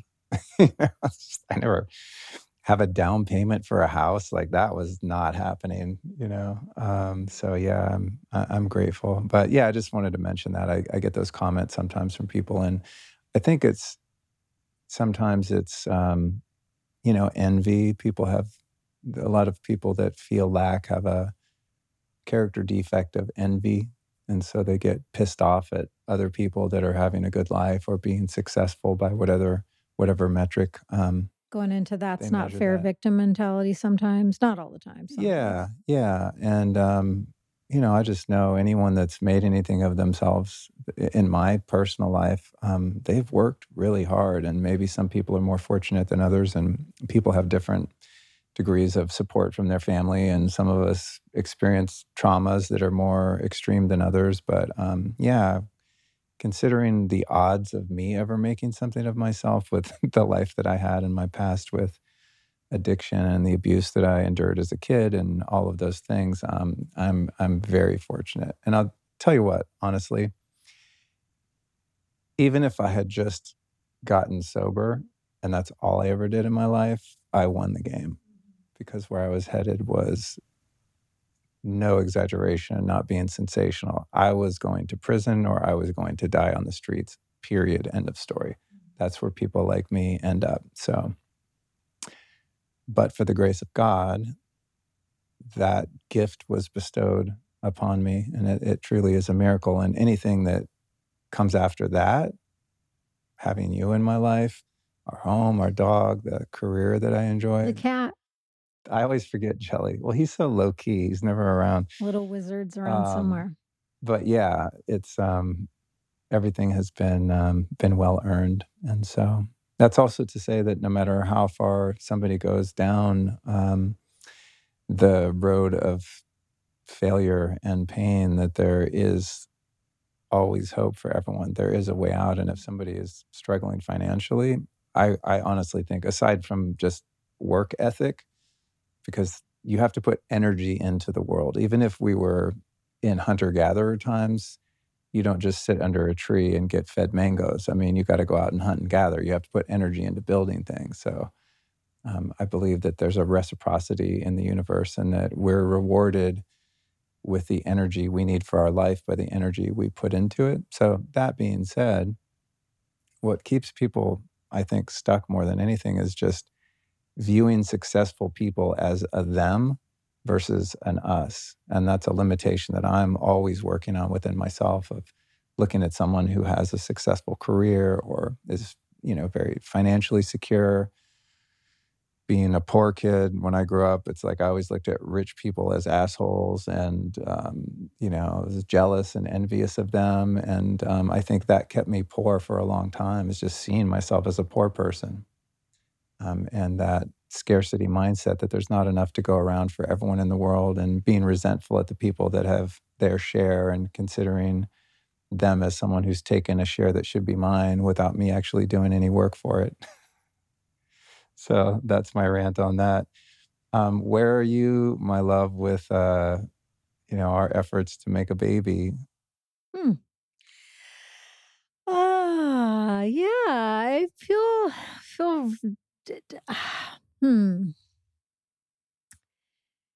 feel as if we are right with God, right where we should be with it. Had someone asked me, you know, 2, 5, 10 years ago, what I thought my pregnancy or child rearing journey would look like, I don't know that I would have come up with what it has been, but I feel I'm completely trust-filled and I feel right with God, and that we are exactly where God intends for us to be with it. I personally appreciate that the first year and a half of it was, I will only speak for myself, but was really me going on my intuition and going inward. And even though up until you and I got pregnant, I had never been pregnant before then, to my knowledge. So it was, you know, my first pregnancy, first dissolving, first all those things. I still am so grateful that I chose to navigate the first year and a half from my own inner wisdom and resources, even though I had not been a parent before this lifetime. I don't know that I can explain it other than that's just, when I reflect back, I'm really glad that's what I chose, and that you were willing to have the journey function that way. And then it felt very clear to me, you know, I guess about 6 months ago, year and a half into our journey, there felt just like a very clear threshold crossing or shift in the energetics of it, where I just felt like we both arrived to a knowingness of like, okay, it's time to like not switch gears, but like start to go and explore a different avenue. I just felt like we knew when it was time for that. And so, yeah, we started talking to Dr. Cleopatra, our dear friend. Shout out to her. She has her own fertility institute, and it's just more than anything, a friend, supportive friend. And it felt more right. Like up until 6 months ago, I actually, and I said this to her, she knows this is not new information that I'm divulging secrets on air, but I didn't want to talk to her before then. You know, yes, I know she's a renowned fertility specialist, especially working with women in their 40s, but I wasn't ready and willing to hear from her until I was. And then we were, and then we had a Zoom with her. And oh, I hear Jelly's got a wheezy going on down there. Jelly, Cookie, and I all have Texas allergies. I will just say that. So anyways, in summation, I am excited for what's to come. You know, there's definitely still uncharted territory for us to explore and venture into, but it feels right. It feels it's time. And you know, yeah, I don't know what you want to say about it. I'm inspired by your surrendered, trusting attitude about it. especially with our ages. Yeah.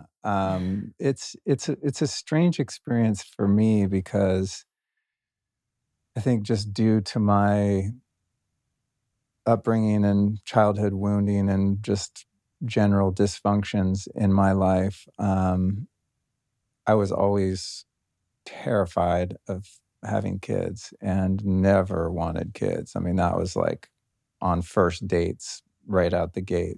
I'm never having kids, so if that's what you're looking for, it's been nice meeting you, you know, kind of thing. And I'm, you know, I'm not proud of that attitude. It's just like I said, it's a long, long story as to why I held that attitude. But, you know, like fear of losing my freedom and all this kind of sort of, for me, immature perspective. And having grown and done a lot of healing in the past few years and being with you and loving you in the way that I do, that has now completely shifted into a 180 where I really, really want to have a kid with you. And so now I have very little concerns or fears about having a kid. My fears are more about not having one. Yeah.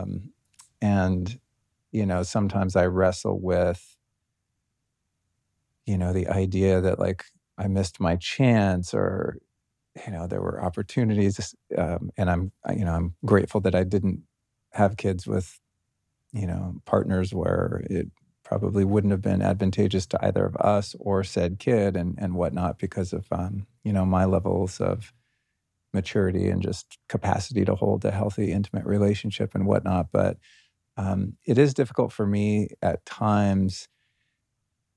There's a FOMO-esque sense to the way I feel because, you know, we're both getting older, but also everyone's popping kids out left and freaking right. So just like in my face all the time, everyone we know is pregnant, has a kid on the way, or just had one. I mean, my little brother has a beautiful little boy that I'm just obsessed with, and shout out to Bjorn, like what a little cutie. I'm like in love with that kid. It's my first nephew, you know, and it's interesting, and this is part of why my yearning, I think, has increased is, and you already know this, but when I just saw pictures of that kid before I met him, and then even more so when I met him, like it's a kind of love I've never had for a kid before. I guess because it's my relative, and I love my brother Cody so much and his amazing wife Emily. But when they send me pictures of that kid, sometimes I just cry. It's like, I don't, what is this? It's just a weird feeling. And so, you know, all the fathers I know have expressed that. They're like, oh, dude, you have no idea of the kind of love that you experience when you have a kid. And just having a nephew is giving me a taste of that, and it's powerful, and it's a beautiful feeling. So knowing that that's kind of, it's just right there, you know, it's such a tangible feeling with little Bjorn. I can only imagine what that would be like with our kid, and so it's something that I just have a deep desire for. So, well, I'm glad that you spoke to that. I mean, I definitely have those things surface for me for sure. And sometimes the surfacing moves beyond a surfacing and goes into a big wave that I have to like kind of manage so that wave doesn't take me down and drown me. You know, because I've always, as you know, and you've been witness to now, I've always had a very natural, easy connection with kids. I love hanging out with kids. And to be totally honest, at a gathering, you might find me in the kids' room more than you find me having adult conversations. I like hanging out with them. It's easy for me to have conversations with them. Some of our closest friends here who have many kids, like I love them. And those relationships are so meaningful to me. And so, yeah, for sure, there will be sometimes a thought will come up. What exactly is it? I'm trying to find it and access it one second. It might be something like, that it would be really fucked up if I'm not able to be a mom this lifetime, like for so many reasons. Like, I mean, kind of joking about these giant milky breasts. I mean, I've got these like double, triple D. I don't even know. They're just huge. I got these huge milkers, like mommy milkers. They're like, sometimes I look at them and I'm just like, I mean, yes, I'm grateful that I have them and I think they're beautiful breasts and I knew you appreciate them, but just beyond the beauty of them, like the functionality, I just look at them and I think these giant knockers are made for milking. Like I can't imagine that I'm not able to have our child latch and receive milk from these big boobies. So there's that, you know, but then I just know I'm a great mom. I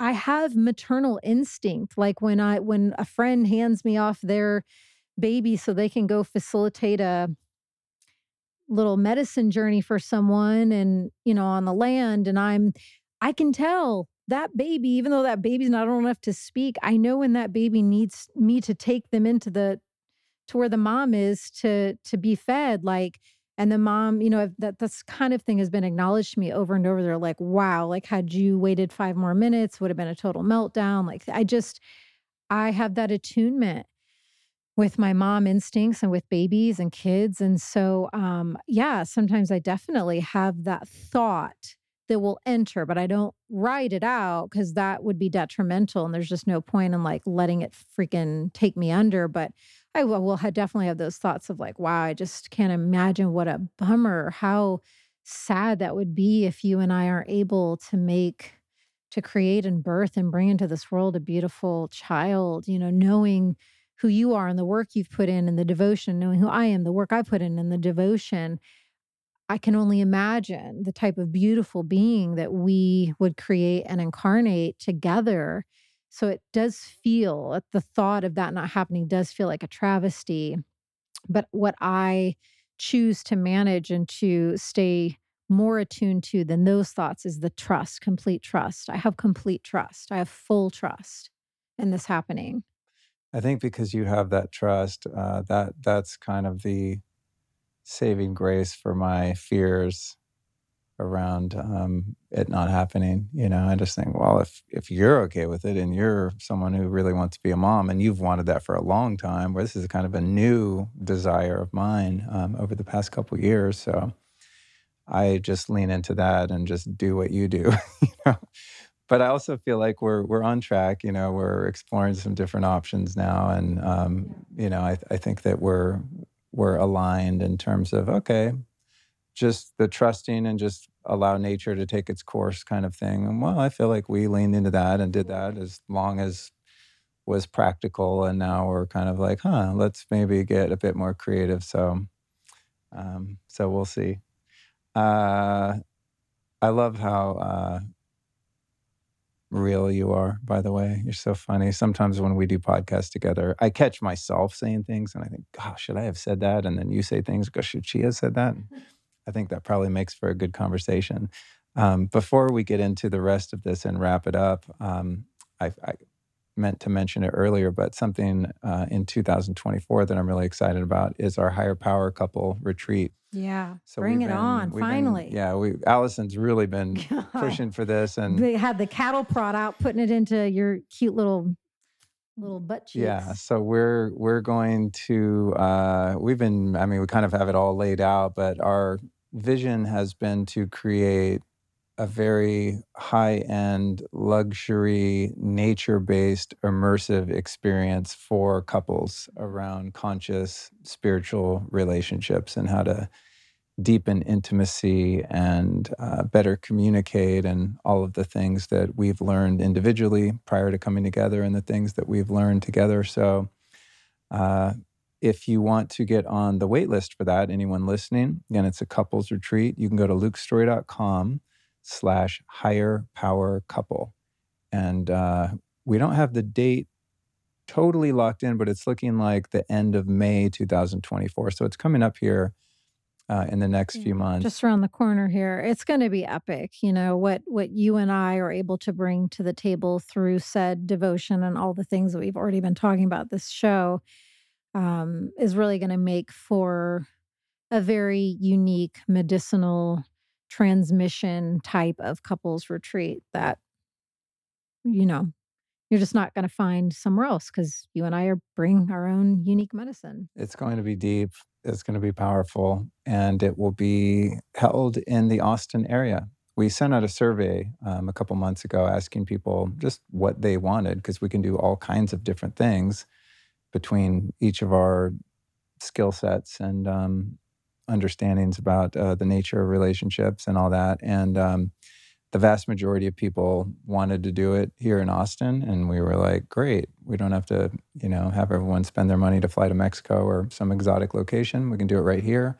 And also the vast majority of people wanted it to be for couples. And so that's what we're doing. lukestorey.com/higherpowercouple. And for those of you who are not currently in a relationship and are like, oh, bummer, I would like to do that and, you know, explore calling in a conscious partnership, we'll be doing that probably later in the year for singles as well. Yeah, we're going to whip something up that's, a little bit different for the singles ready for sacred union. I'm really excited for this.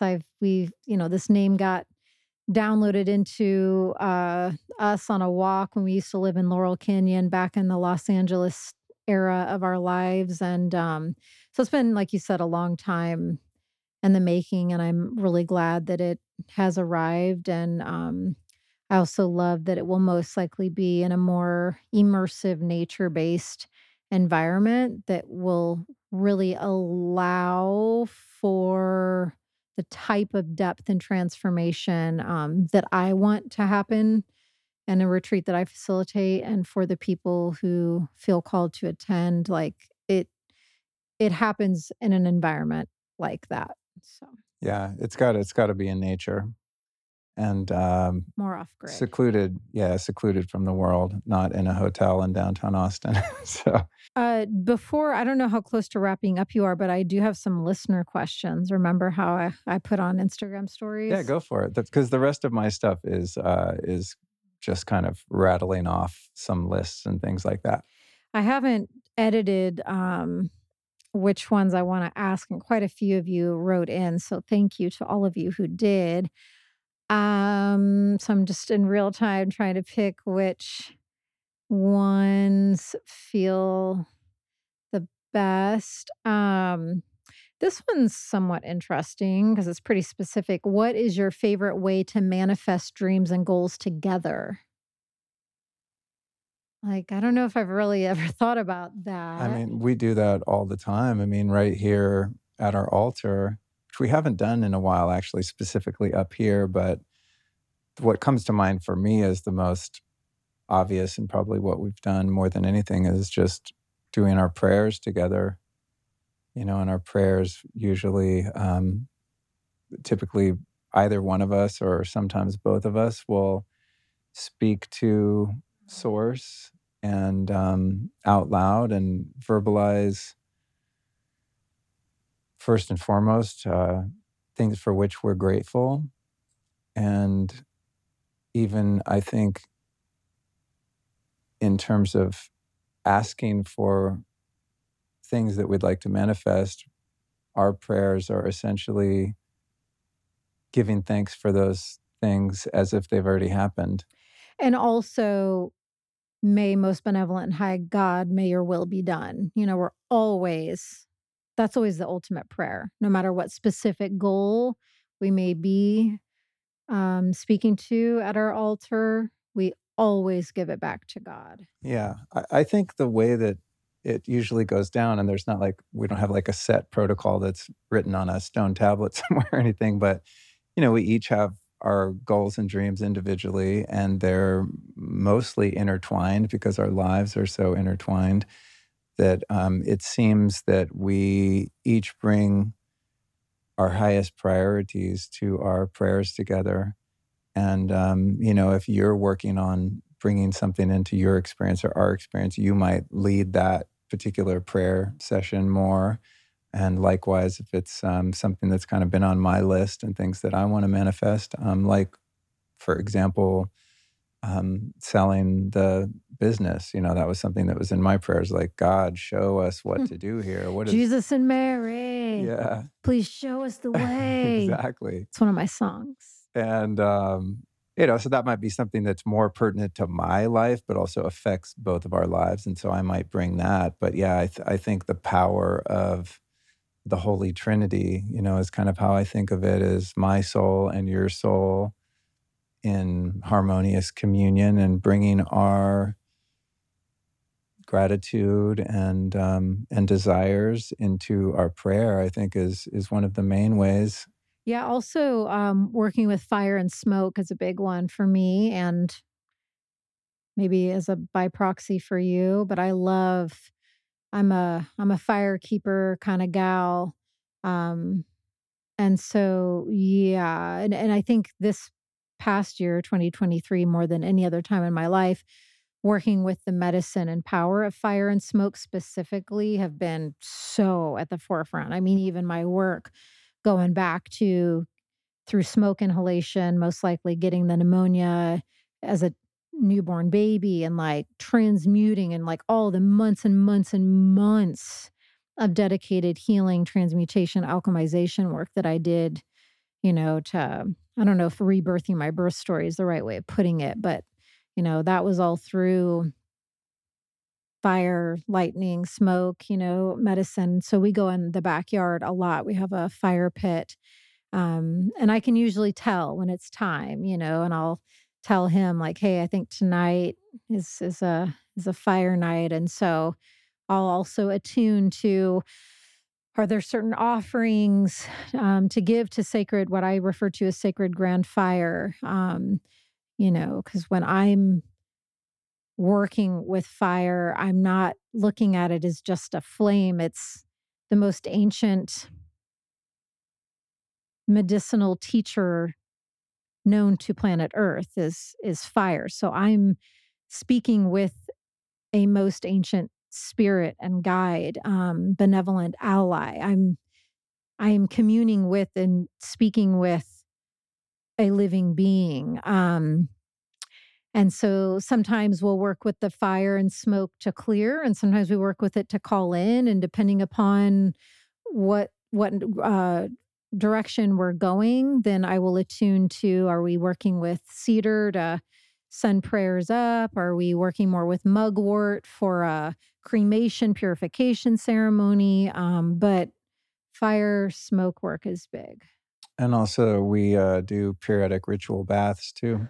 Oh yeah. Fill up the big bath with... When we can get our bath working. Yeah, it wasn't working the other day. That was hilarious. She was all annoyed. She's like, we need to get someone over here. So I called our handyman Marius, or texted him. I was like, dude, we're not getting any water. And he goes, you got to clear out the screen. There was like some sediment in the screen. But yeah, we'll put crystals and essential oils and magnesium salts and things like that in the bath, and just, you know, take dedicated time to connect with one another. Not necessarily with the intention of manifesting goals or something like that, but just to make sure that we remain unified, so that anything we're doing individually on the metaphysical or physical plane has the bonding of our union.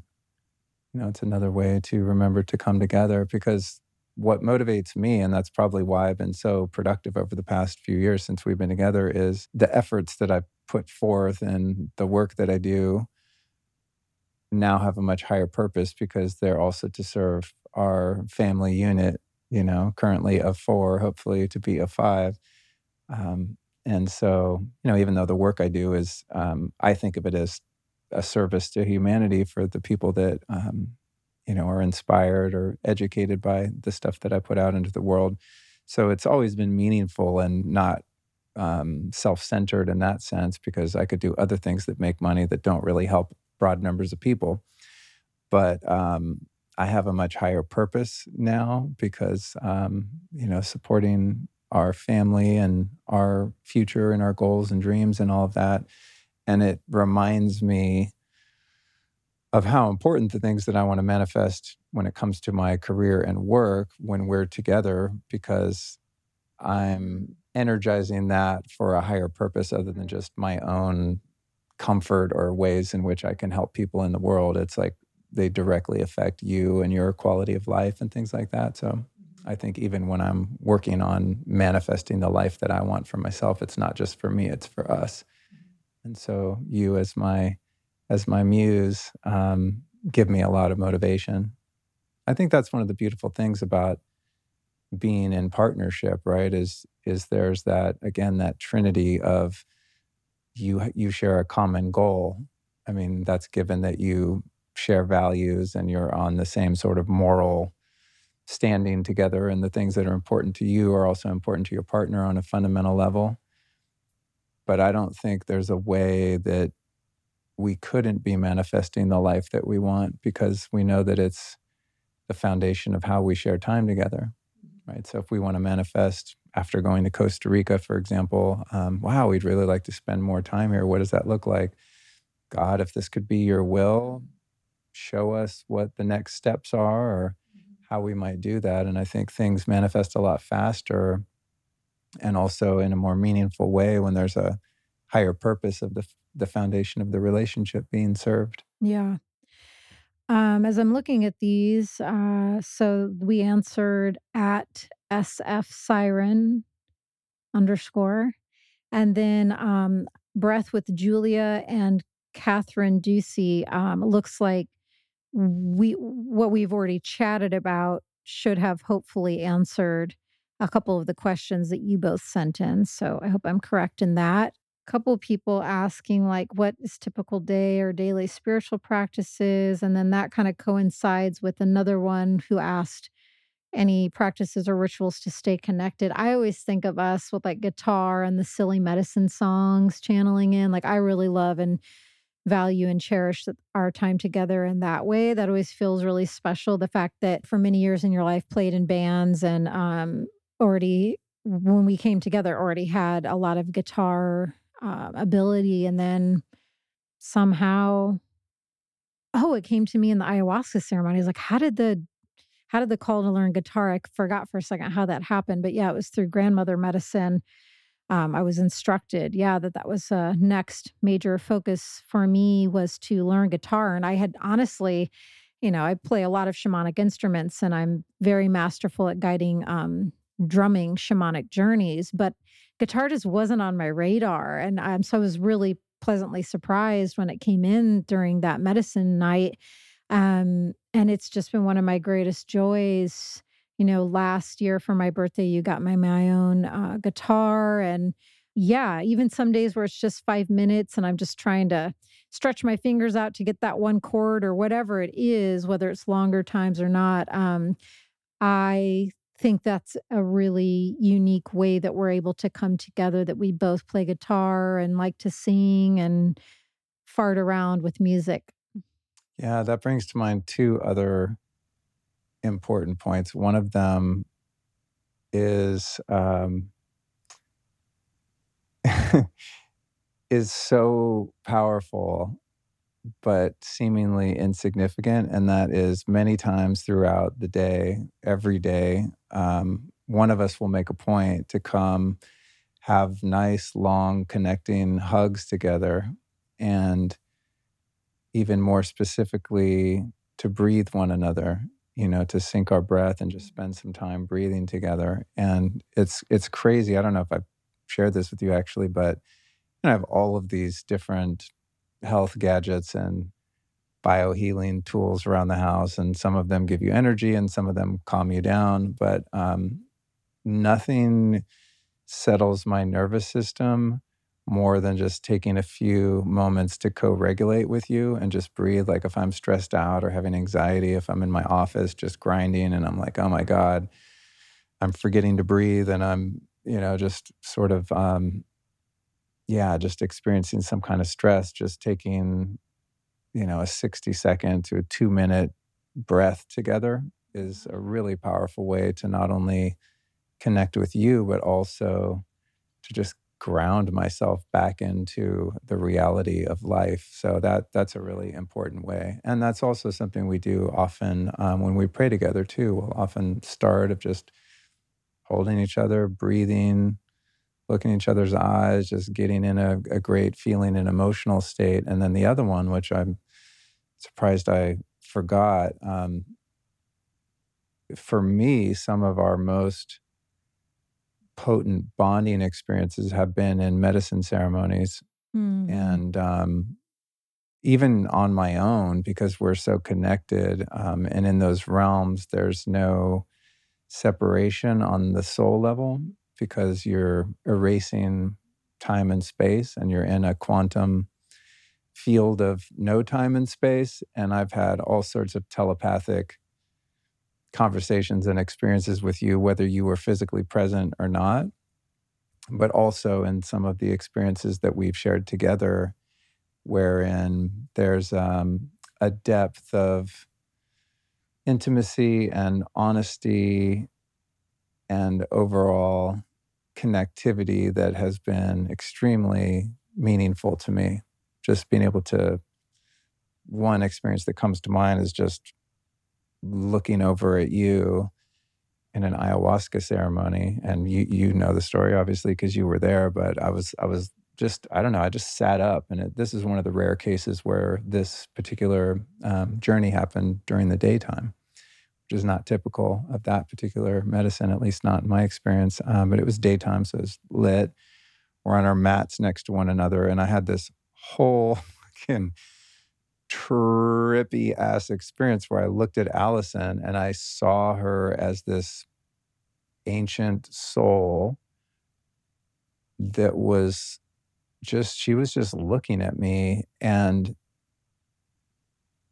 it's like, not, I mean, words can't even describe it. It's pathetic to even try to attribute words to what the experience was. But what happened is I looked into her eyes and I saw this ancient soul, and I saw how old our connection is and how deep our connection is. And I got this sense that,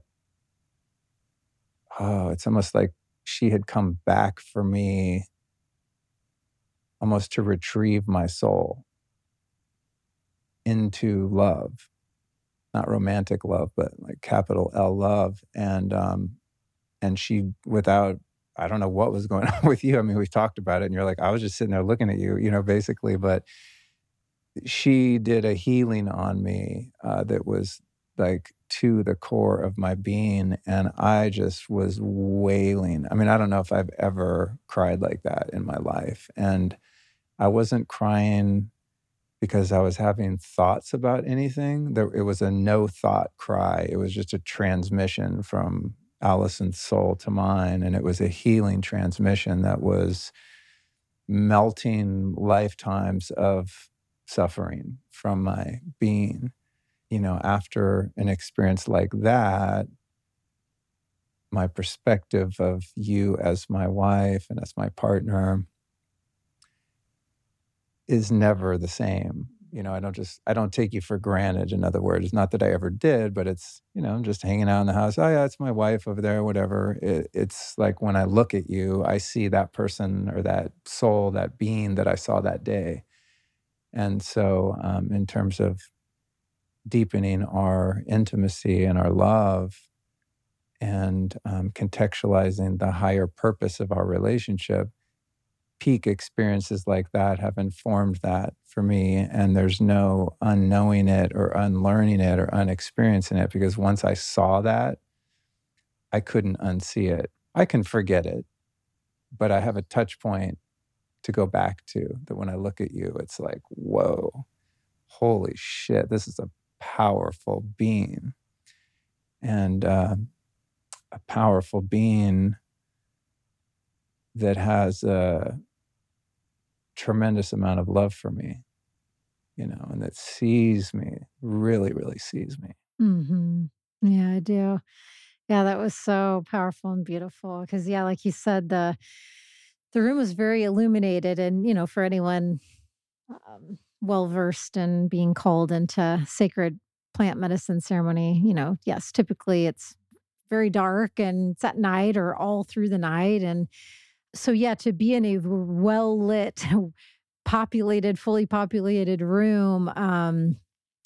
And for the most part, this final day was the lighter dosage day. And, you know, most people not in a full-on experience, but you were. And I think that was, I mean, everything's always perfect in those experiences. But yeah, I can only imagine for those others in the room, you know, being witness to that. Like I know our friend Ashell, who, yeah, he reflected something really beautiful in the closing sharing. He's, you know, just how he saw in us this other level intimacy. And he didn't say this, but like, I keep thinking of into me, you see, you know, intimacy. And that's literally, we were laying there on those cots facing each other, just doing nothing but staring into each other's eyes for, what do you think, like an hour, hour and a half at least? It was a while. Like just, that's all that was happening was staring in a transmission and a soul level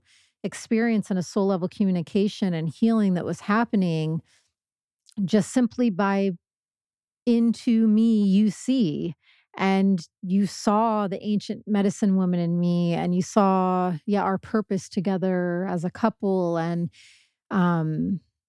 yeah, those ancient whales, those ancient clearings. Oh my gosh, there's nothing like those. They're so beyond words cathartic. It was hardcore. Well, also that day, I had expressed to the facilitators that I wanted more medicine. So I was also, I mean, it wasn't a big challenge, but part of it was, since everyone else was kind of chilling, yeah, like people weren't having that kind of experience, and I wasn't planning to. I just, you know, for whatever reason, I felt like I wanted to go a bit deeper. So they gave me more medicine. And I was kind of, there were moments when my ego would like peek through the fog and be embarrassed, because we're like in a room with a bunch of people and people are just hanging out in a light sort of energy.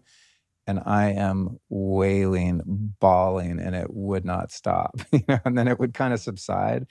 And then I'd look back over at you and it would just come back. I mean, it was like ancient lifetimes of some sort of pain and suffering that was not, as I said, it wasn't even identifiable. I wasn't thinking about a traumatic memory. It was just like, whoa, there is some hurt inside me that goes way back, and it is deep, deep grief. And, you know, so after, to the point of that question, and this isn't going to be appropriate for all people, but in our path, every once in a while, periodically, we have an experience like that. And they've been extremely bonding for me and helped me to go deeper into my trust of you and of us. And also just to, not only the healing nature of truly being seen and being that vulnerable and transparent, but as I said, also just the ways in which I honor you and see you beyond the surface of you as Alyson Storey, you know, like the person behind your body and the person behind your eyes and your beauty and your personality and your intellect and all those things that present at the forefront of who you are. Like, I know who you are.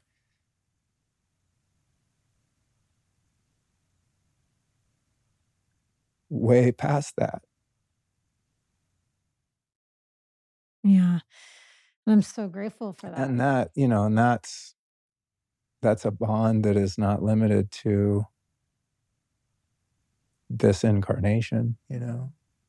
It's a different level of bond, you know. So I'm most grateful for that. But we have just a few minutes here, so I wanted to rattle off a couple other things here. One thing that has been a huge change this year, and I just had a podcast that came out, I don't have the number in front of me, with Dr. Kevin Winters, my dentist, was I had reached a point from being a drug addict and then a vegetarian and God knows what else, that my teeth were just completely trashed and beyond repair with any kind of holistic dentistry. So, as you know, I went through a 6-month process of getting new teeth. And many people have asked on my social media, like, what, did you get veneers? Like, you look different. And some people have like clowned on me for getting fake teeth. And some people are just curious. But yeah, I really had no choice but to get new teeth because I couldn't even like chew food. My teeth were little tiny shards, little yellow nubs. So that was like, that was a lot. I mean, that was quite an intense experience. I'm on the other side of it now. Still takes a little getting used to. I'm a little bit insecure about it just because I don't know, when I look in the mirror and smile, I just look weird to me. So it's good for my ego to have that experience and learn how to disidentify from physical form and not get hung up on, you know, how I appear and things like that. But that was a huge project. But I want you to feel like happy and proud of your teeth and smile, because it's like before when there were those little tiny nubs, I noticed you would kind of hide your smile, and you're such a handsome man. I always be like, oh, you always look so cute when you smile. But I understood why you would temper it. But it's like, I don't want the same thing to repeat now that you have these bigger new teeth. You know, do you find yourself like hiding your smile still with the new teeth because of? If I'm being totally honest, which I always do my best to be on this show, sometimes, yeah, it's just... It's a weird feeling to just look totally different. But that said, I'm extremely grateful for the great care that I got. And I also, I mean, it wasn't just like getting new teeth. I moved my whole bite. So my whole way I chew food and breathe and sleep and everything, and my back pain and neck pain is better. And yeah, you didn't just go into the dental chair and sit down one day and get new teeth. It was like... I mean, it was at least 6 months of you preparing your body through physical therapy and like all these modalities at home to like slowly shift your jaw and skull and spine. And I mean, preparing your body for that day. Yeah, it's a skeletal and muscular upgrade and a huge change. But that was a big thing this year. Another thing I did was doing the aqua method with Dr. Marcela Madera with the laser guided stem cells and all that, which was another, you know, like a week long intensive that was a really beautiful experience and had great benefit. I think if I was more disciplined about doing the exercises they gave me, it would be more beneficial, but I've had a difficult time kind of adhering to the plan, but that was a really incredible experience for which I'm grateful. Recently, I'm doing a medicine journey with Dr. Samuel Lee, who was also on the show recently, where we unpacked that. That was a really empowering experience for me and something that stands out this year. In terms of health, I've been really focusing on sleep and really, really working on dialing that in. The great thing about you being a morning person is you go to bed hella early, so... For the first time in my life, I'm sometimes going to bed at like 9:30 or 10 at night, which is unheard of. I got this new device that I'm testing out called a Soul Tech that goes under the bed, and you wear a little wearable bracelet, and it's really effective for not only helping you sleep, but helping your sleep architecture so that you have the proper ratios of REM and deep sleep. There'll be more on that later. Been working on my liver. I've been told by many practitioners that I have stagnant liver, if not on my way to fatty liver. So I've been stepping up the coffee enemas and doing the liver gallbladder cleansing. Indeed, he has. Yes. On a typical morning, I can venture into the bathroom and Papa's laying there with coffee going in the rear. Yeah, and you know that's unconditional love when your partner allows that to take place. The only real complaint I have in terms of my health, I feel like my sleep's better than ever, my energy's better than ever, I'm healthier than I've ever been, for sure. I turned 53 a couple months ago, but my tinnitus, or tinnitus as some call it, is still just completely off the charts. However, I'm hopeful this coming year, I'm working with Dr. Kristen Kinnear at Illumineer. She's a famed audiologist here in Austin. And so I've been working with her every couple of weeks and doing some different exercises and things like that. Yeah, you get your little meter out at gatherings. Yeah, so I'm, you know, working how to reprogram my subconscious and get out of my limbic system and stop freaking out about the sound I hear in my ears. And then we're about to start something called Linear, which is I think it's from Austria, if I'm not mistaken. And it's a very effective treatment that my dad's had great success with. So we're going to start that with her soon. Some of my favorite podcasts of the year, and please, nobody feel left out. These are all ones that were more meaningful to me on a spiritual, metaphysical, consciousness level. I've interviewed a lot of great people about physical health and products and things like that, many of which were just covered in that list I gave you. But these are the ones that like really warmed my heart. I would say if I had to pick this year, and maybe even of all time, honestly, was Veda Austin, the water episode, which also is the most shared episode this year on Spotify. So for the people that listen to this show on Spotify, it was the most shared. And my most shared on Ceremony Circle was with Naba, Dogon High Priest Naba, really? Irtash and Mira, yeah. Oh, cool. Yeah. What was your most downloaded on Spotify? Mama Medicine, Healing the Witch Wound. Oh, cool. My most downloaded was Dave Asprey. Oh, interesting. But, you know, those metrics aren't that accurate because it's only people that listen to podcasts on Spotify. Most of my people listen on iTunes still. Yeah. But I was happy for Veda because she's such a beautiful person. That episode just blew my freaking mind. Another favorite was recently Dr. Ibrahim Karim on biogeometry. Cool. Yeah, I was into that one. That one was really wild, talking about reincarnation and non-duality and so on. Egyptian shamanism, animal totem work. Incredible. Dr. Samuel Lee, who I mentioned, talking about his plant medicine and psychedelic protocols. Naba Irita, a guest I got from you, that was one of my favorites. Alex Zek, talking about freedom and the illusion of virology and the myth of authority.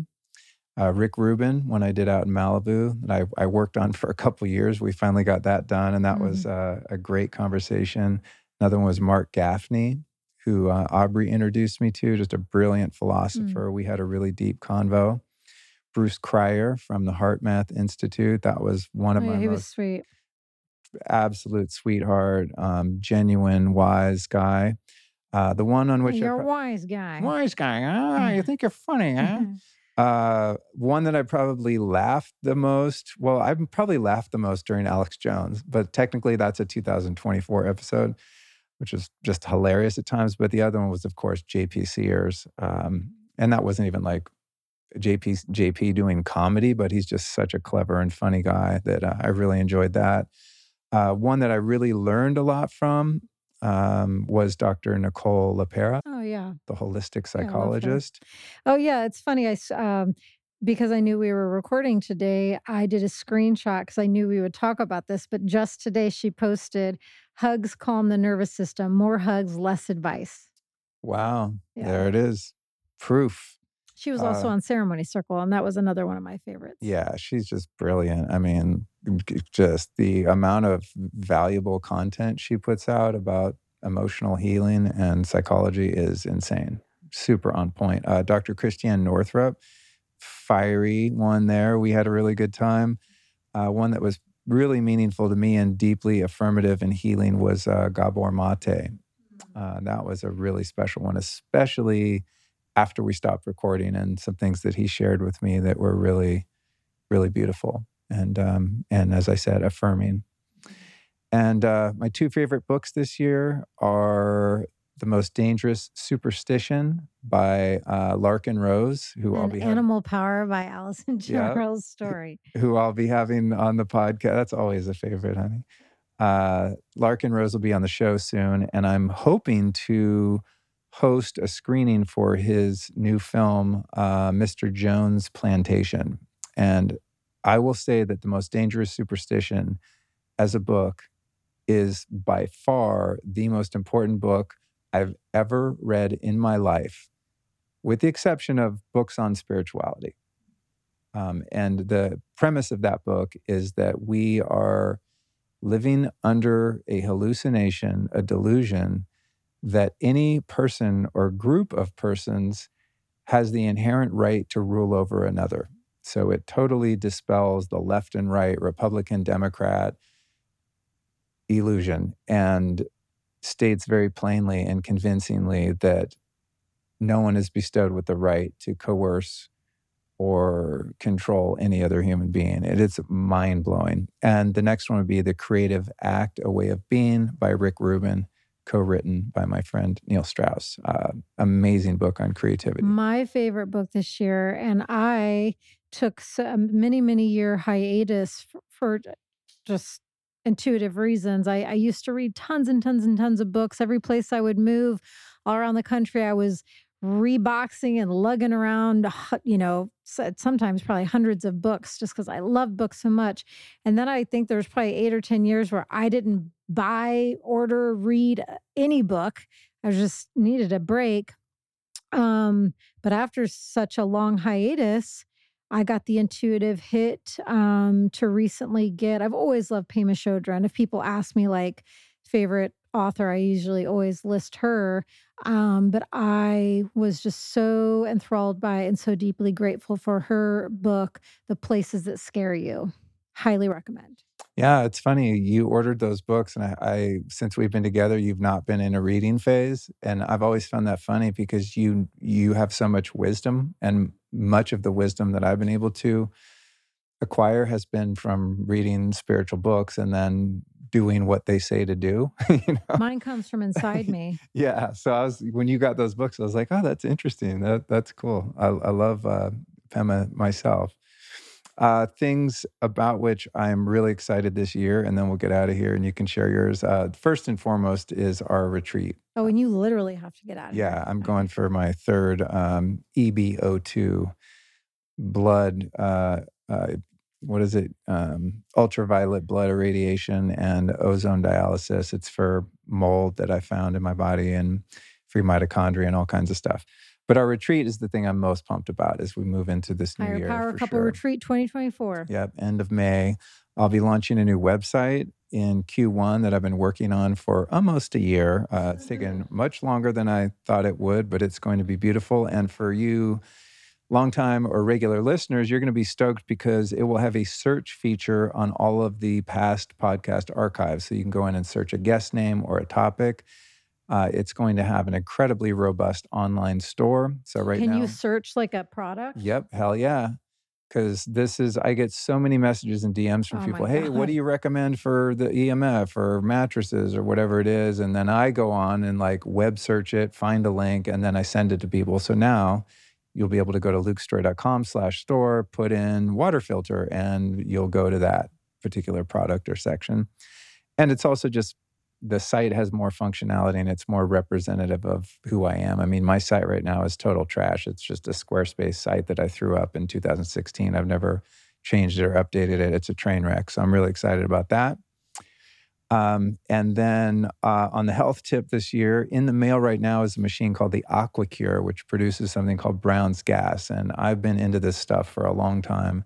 Finally pulled the trigger on that, and we'll be interviewing its creator, George Wiseman, very shortly too. So that episode will be coming out. And I'm really excited to do some deep healing with that particular machine. And then lastly would be really continuing my commitment to meditation and breath work, which I've been doing forever, but I feel now more than ever that this is critical for me to be the best version of myself and to make my contribution to humanity by being the most loving and compassionate person that I possibly can to myself, to you, to our pets, and to everyone I know, and to everyone that listens to this show. Not getting into conversation because I know we need to wrap right now, but I think a curious pondering in 2024 could be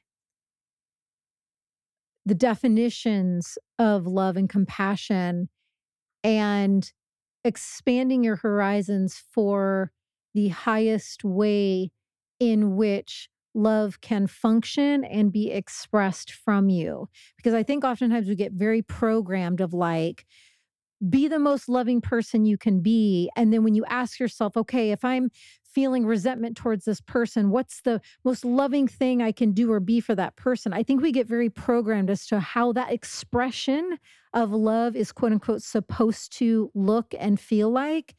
So my invitation is to expand beyond boxes and boundaries and open your horizons as to truly, when you truly investigate that, how the highest form of compassion emitting from you, how the highest form of love emitting from you can and should work in said scenarios and situations. I think the answer might surprise you. Absolutely. Because that might look as like staunch boundaries or... Setting boundaries in an unhealthy dynamic is probably the most loving thing you can do for yourself and the other person. For all. Yeah. To stop the perpetuation of dysfunctional cycles. Yeah. You guys go to lukestorey.com. Wait, no, what is it? No, lukestorymerch.com, and you can get your vitamin D's nuts, Sure. Please represent. No, I really want you guys to go check out the merch. It's super fun. I put my heart and soul into it. I just realized you should do a shirt with Cookie's face on it.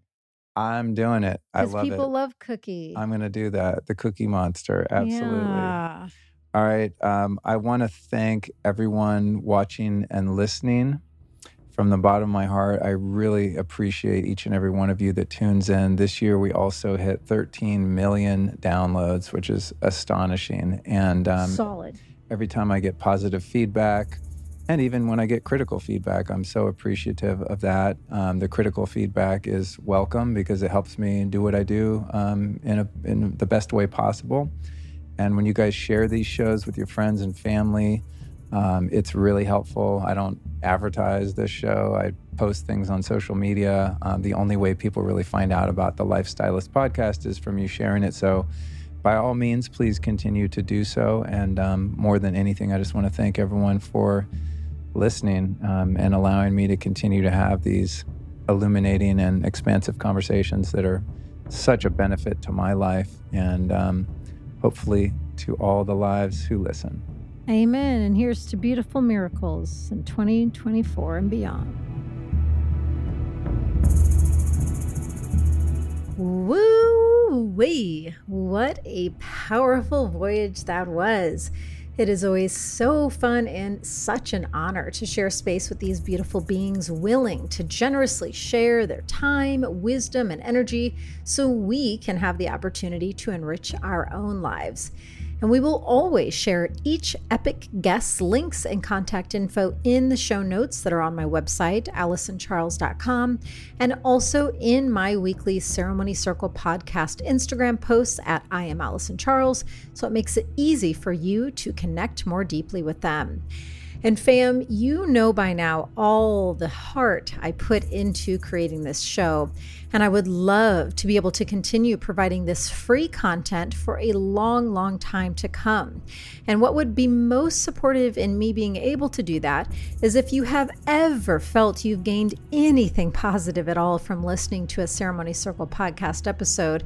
If it's brightened your day, if it's given you clarity or insights you've been waiting for, if you felt a healing shift during one of the closing ceremony practices, anything at all, if you can just stay on whatever platform you're now listening to this show and simply go to the rating and review section and share even one reason why you're grateful for Ceremony Circle Podcast.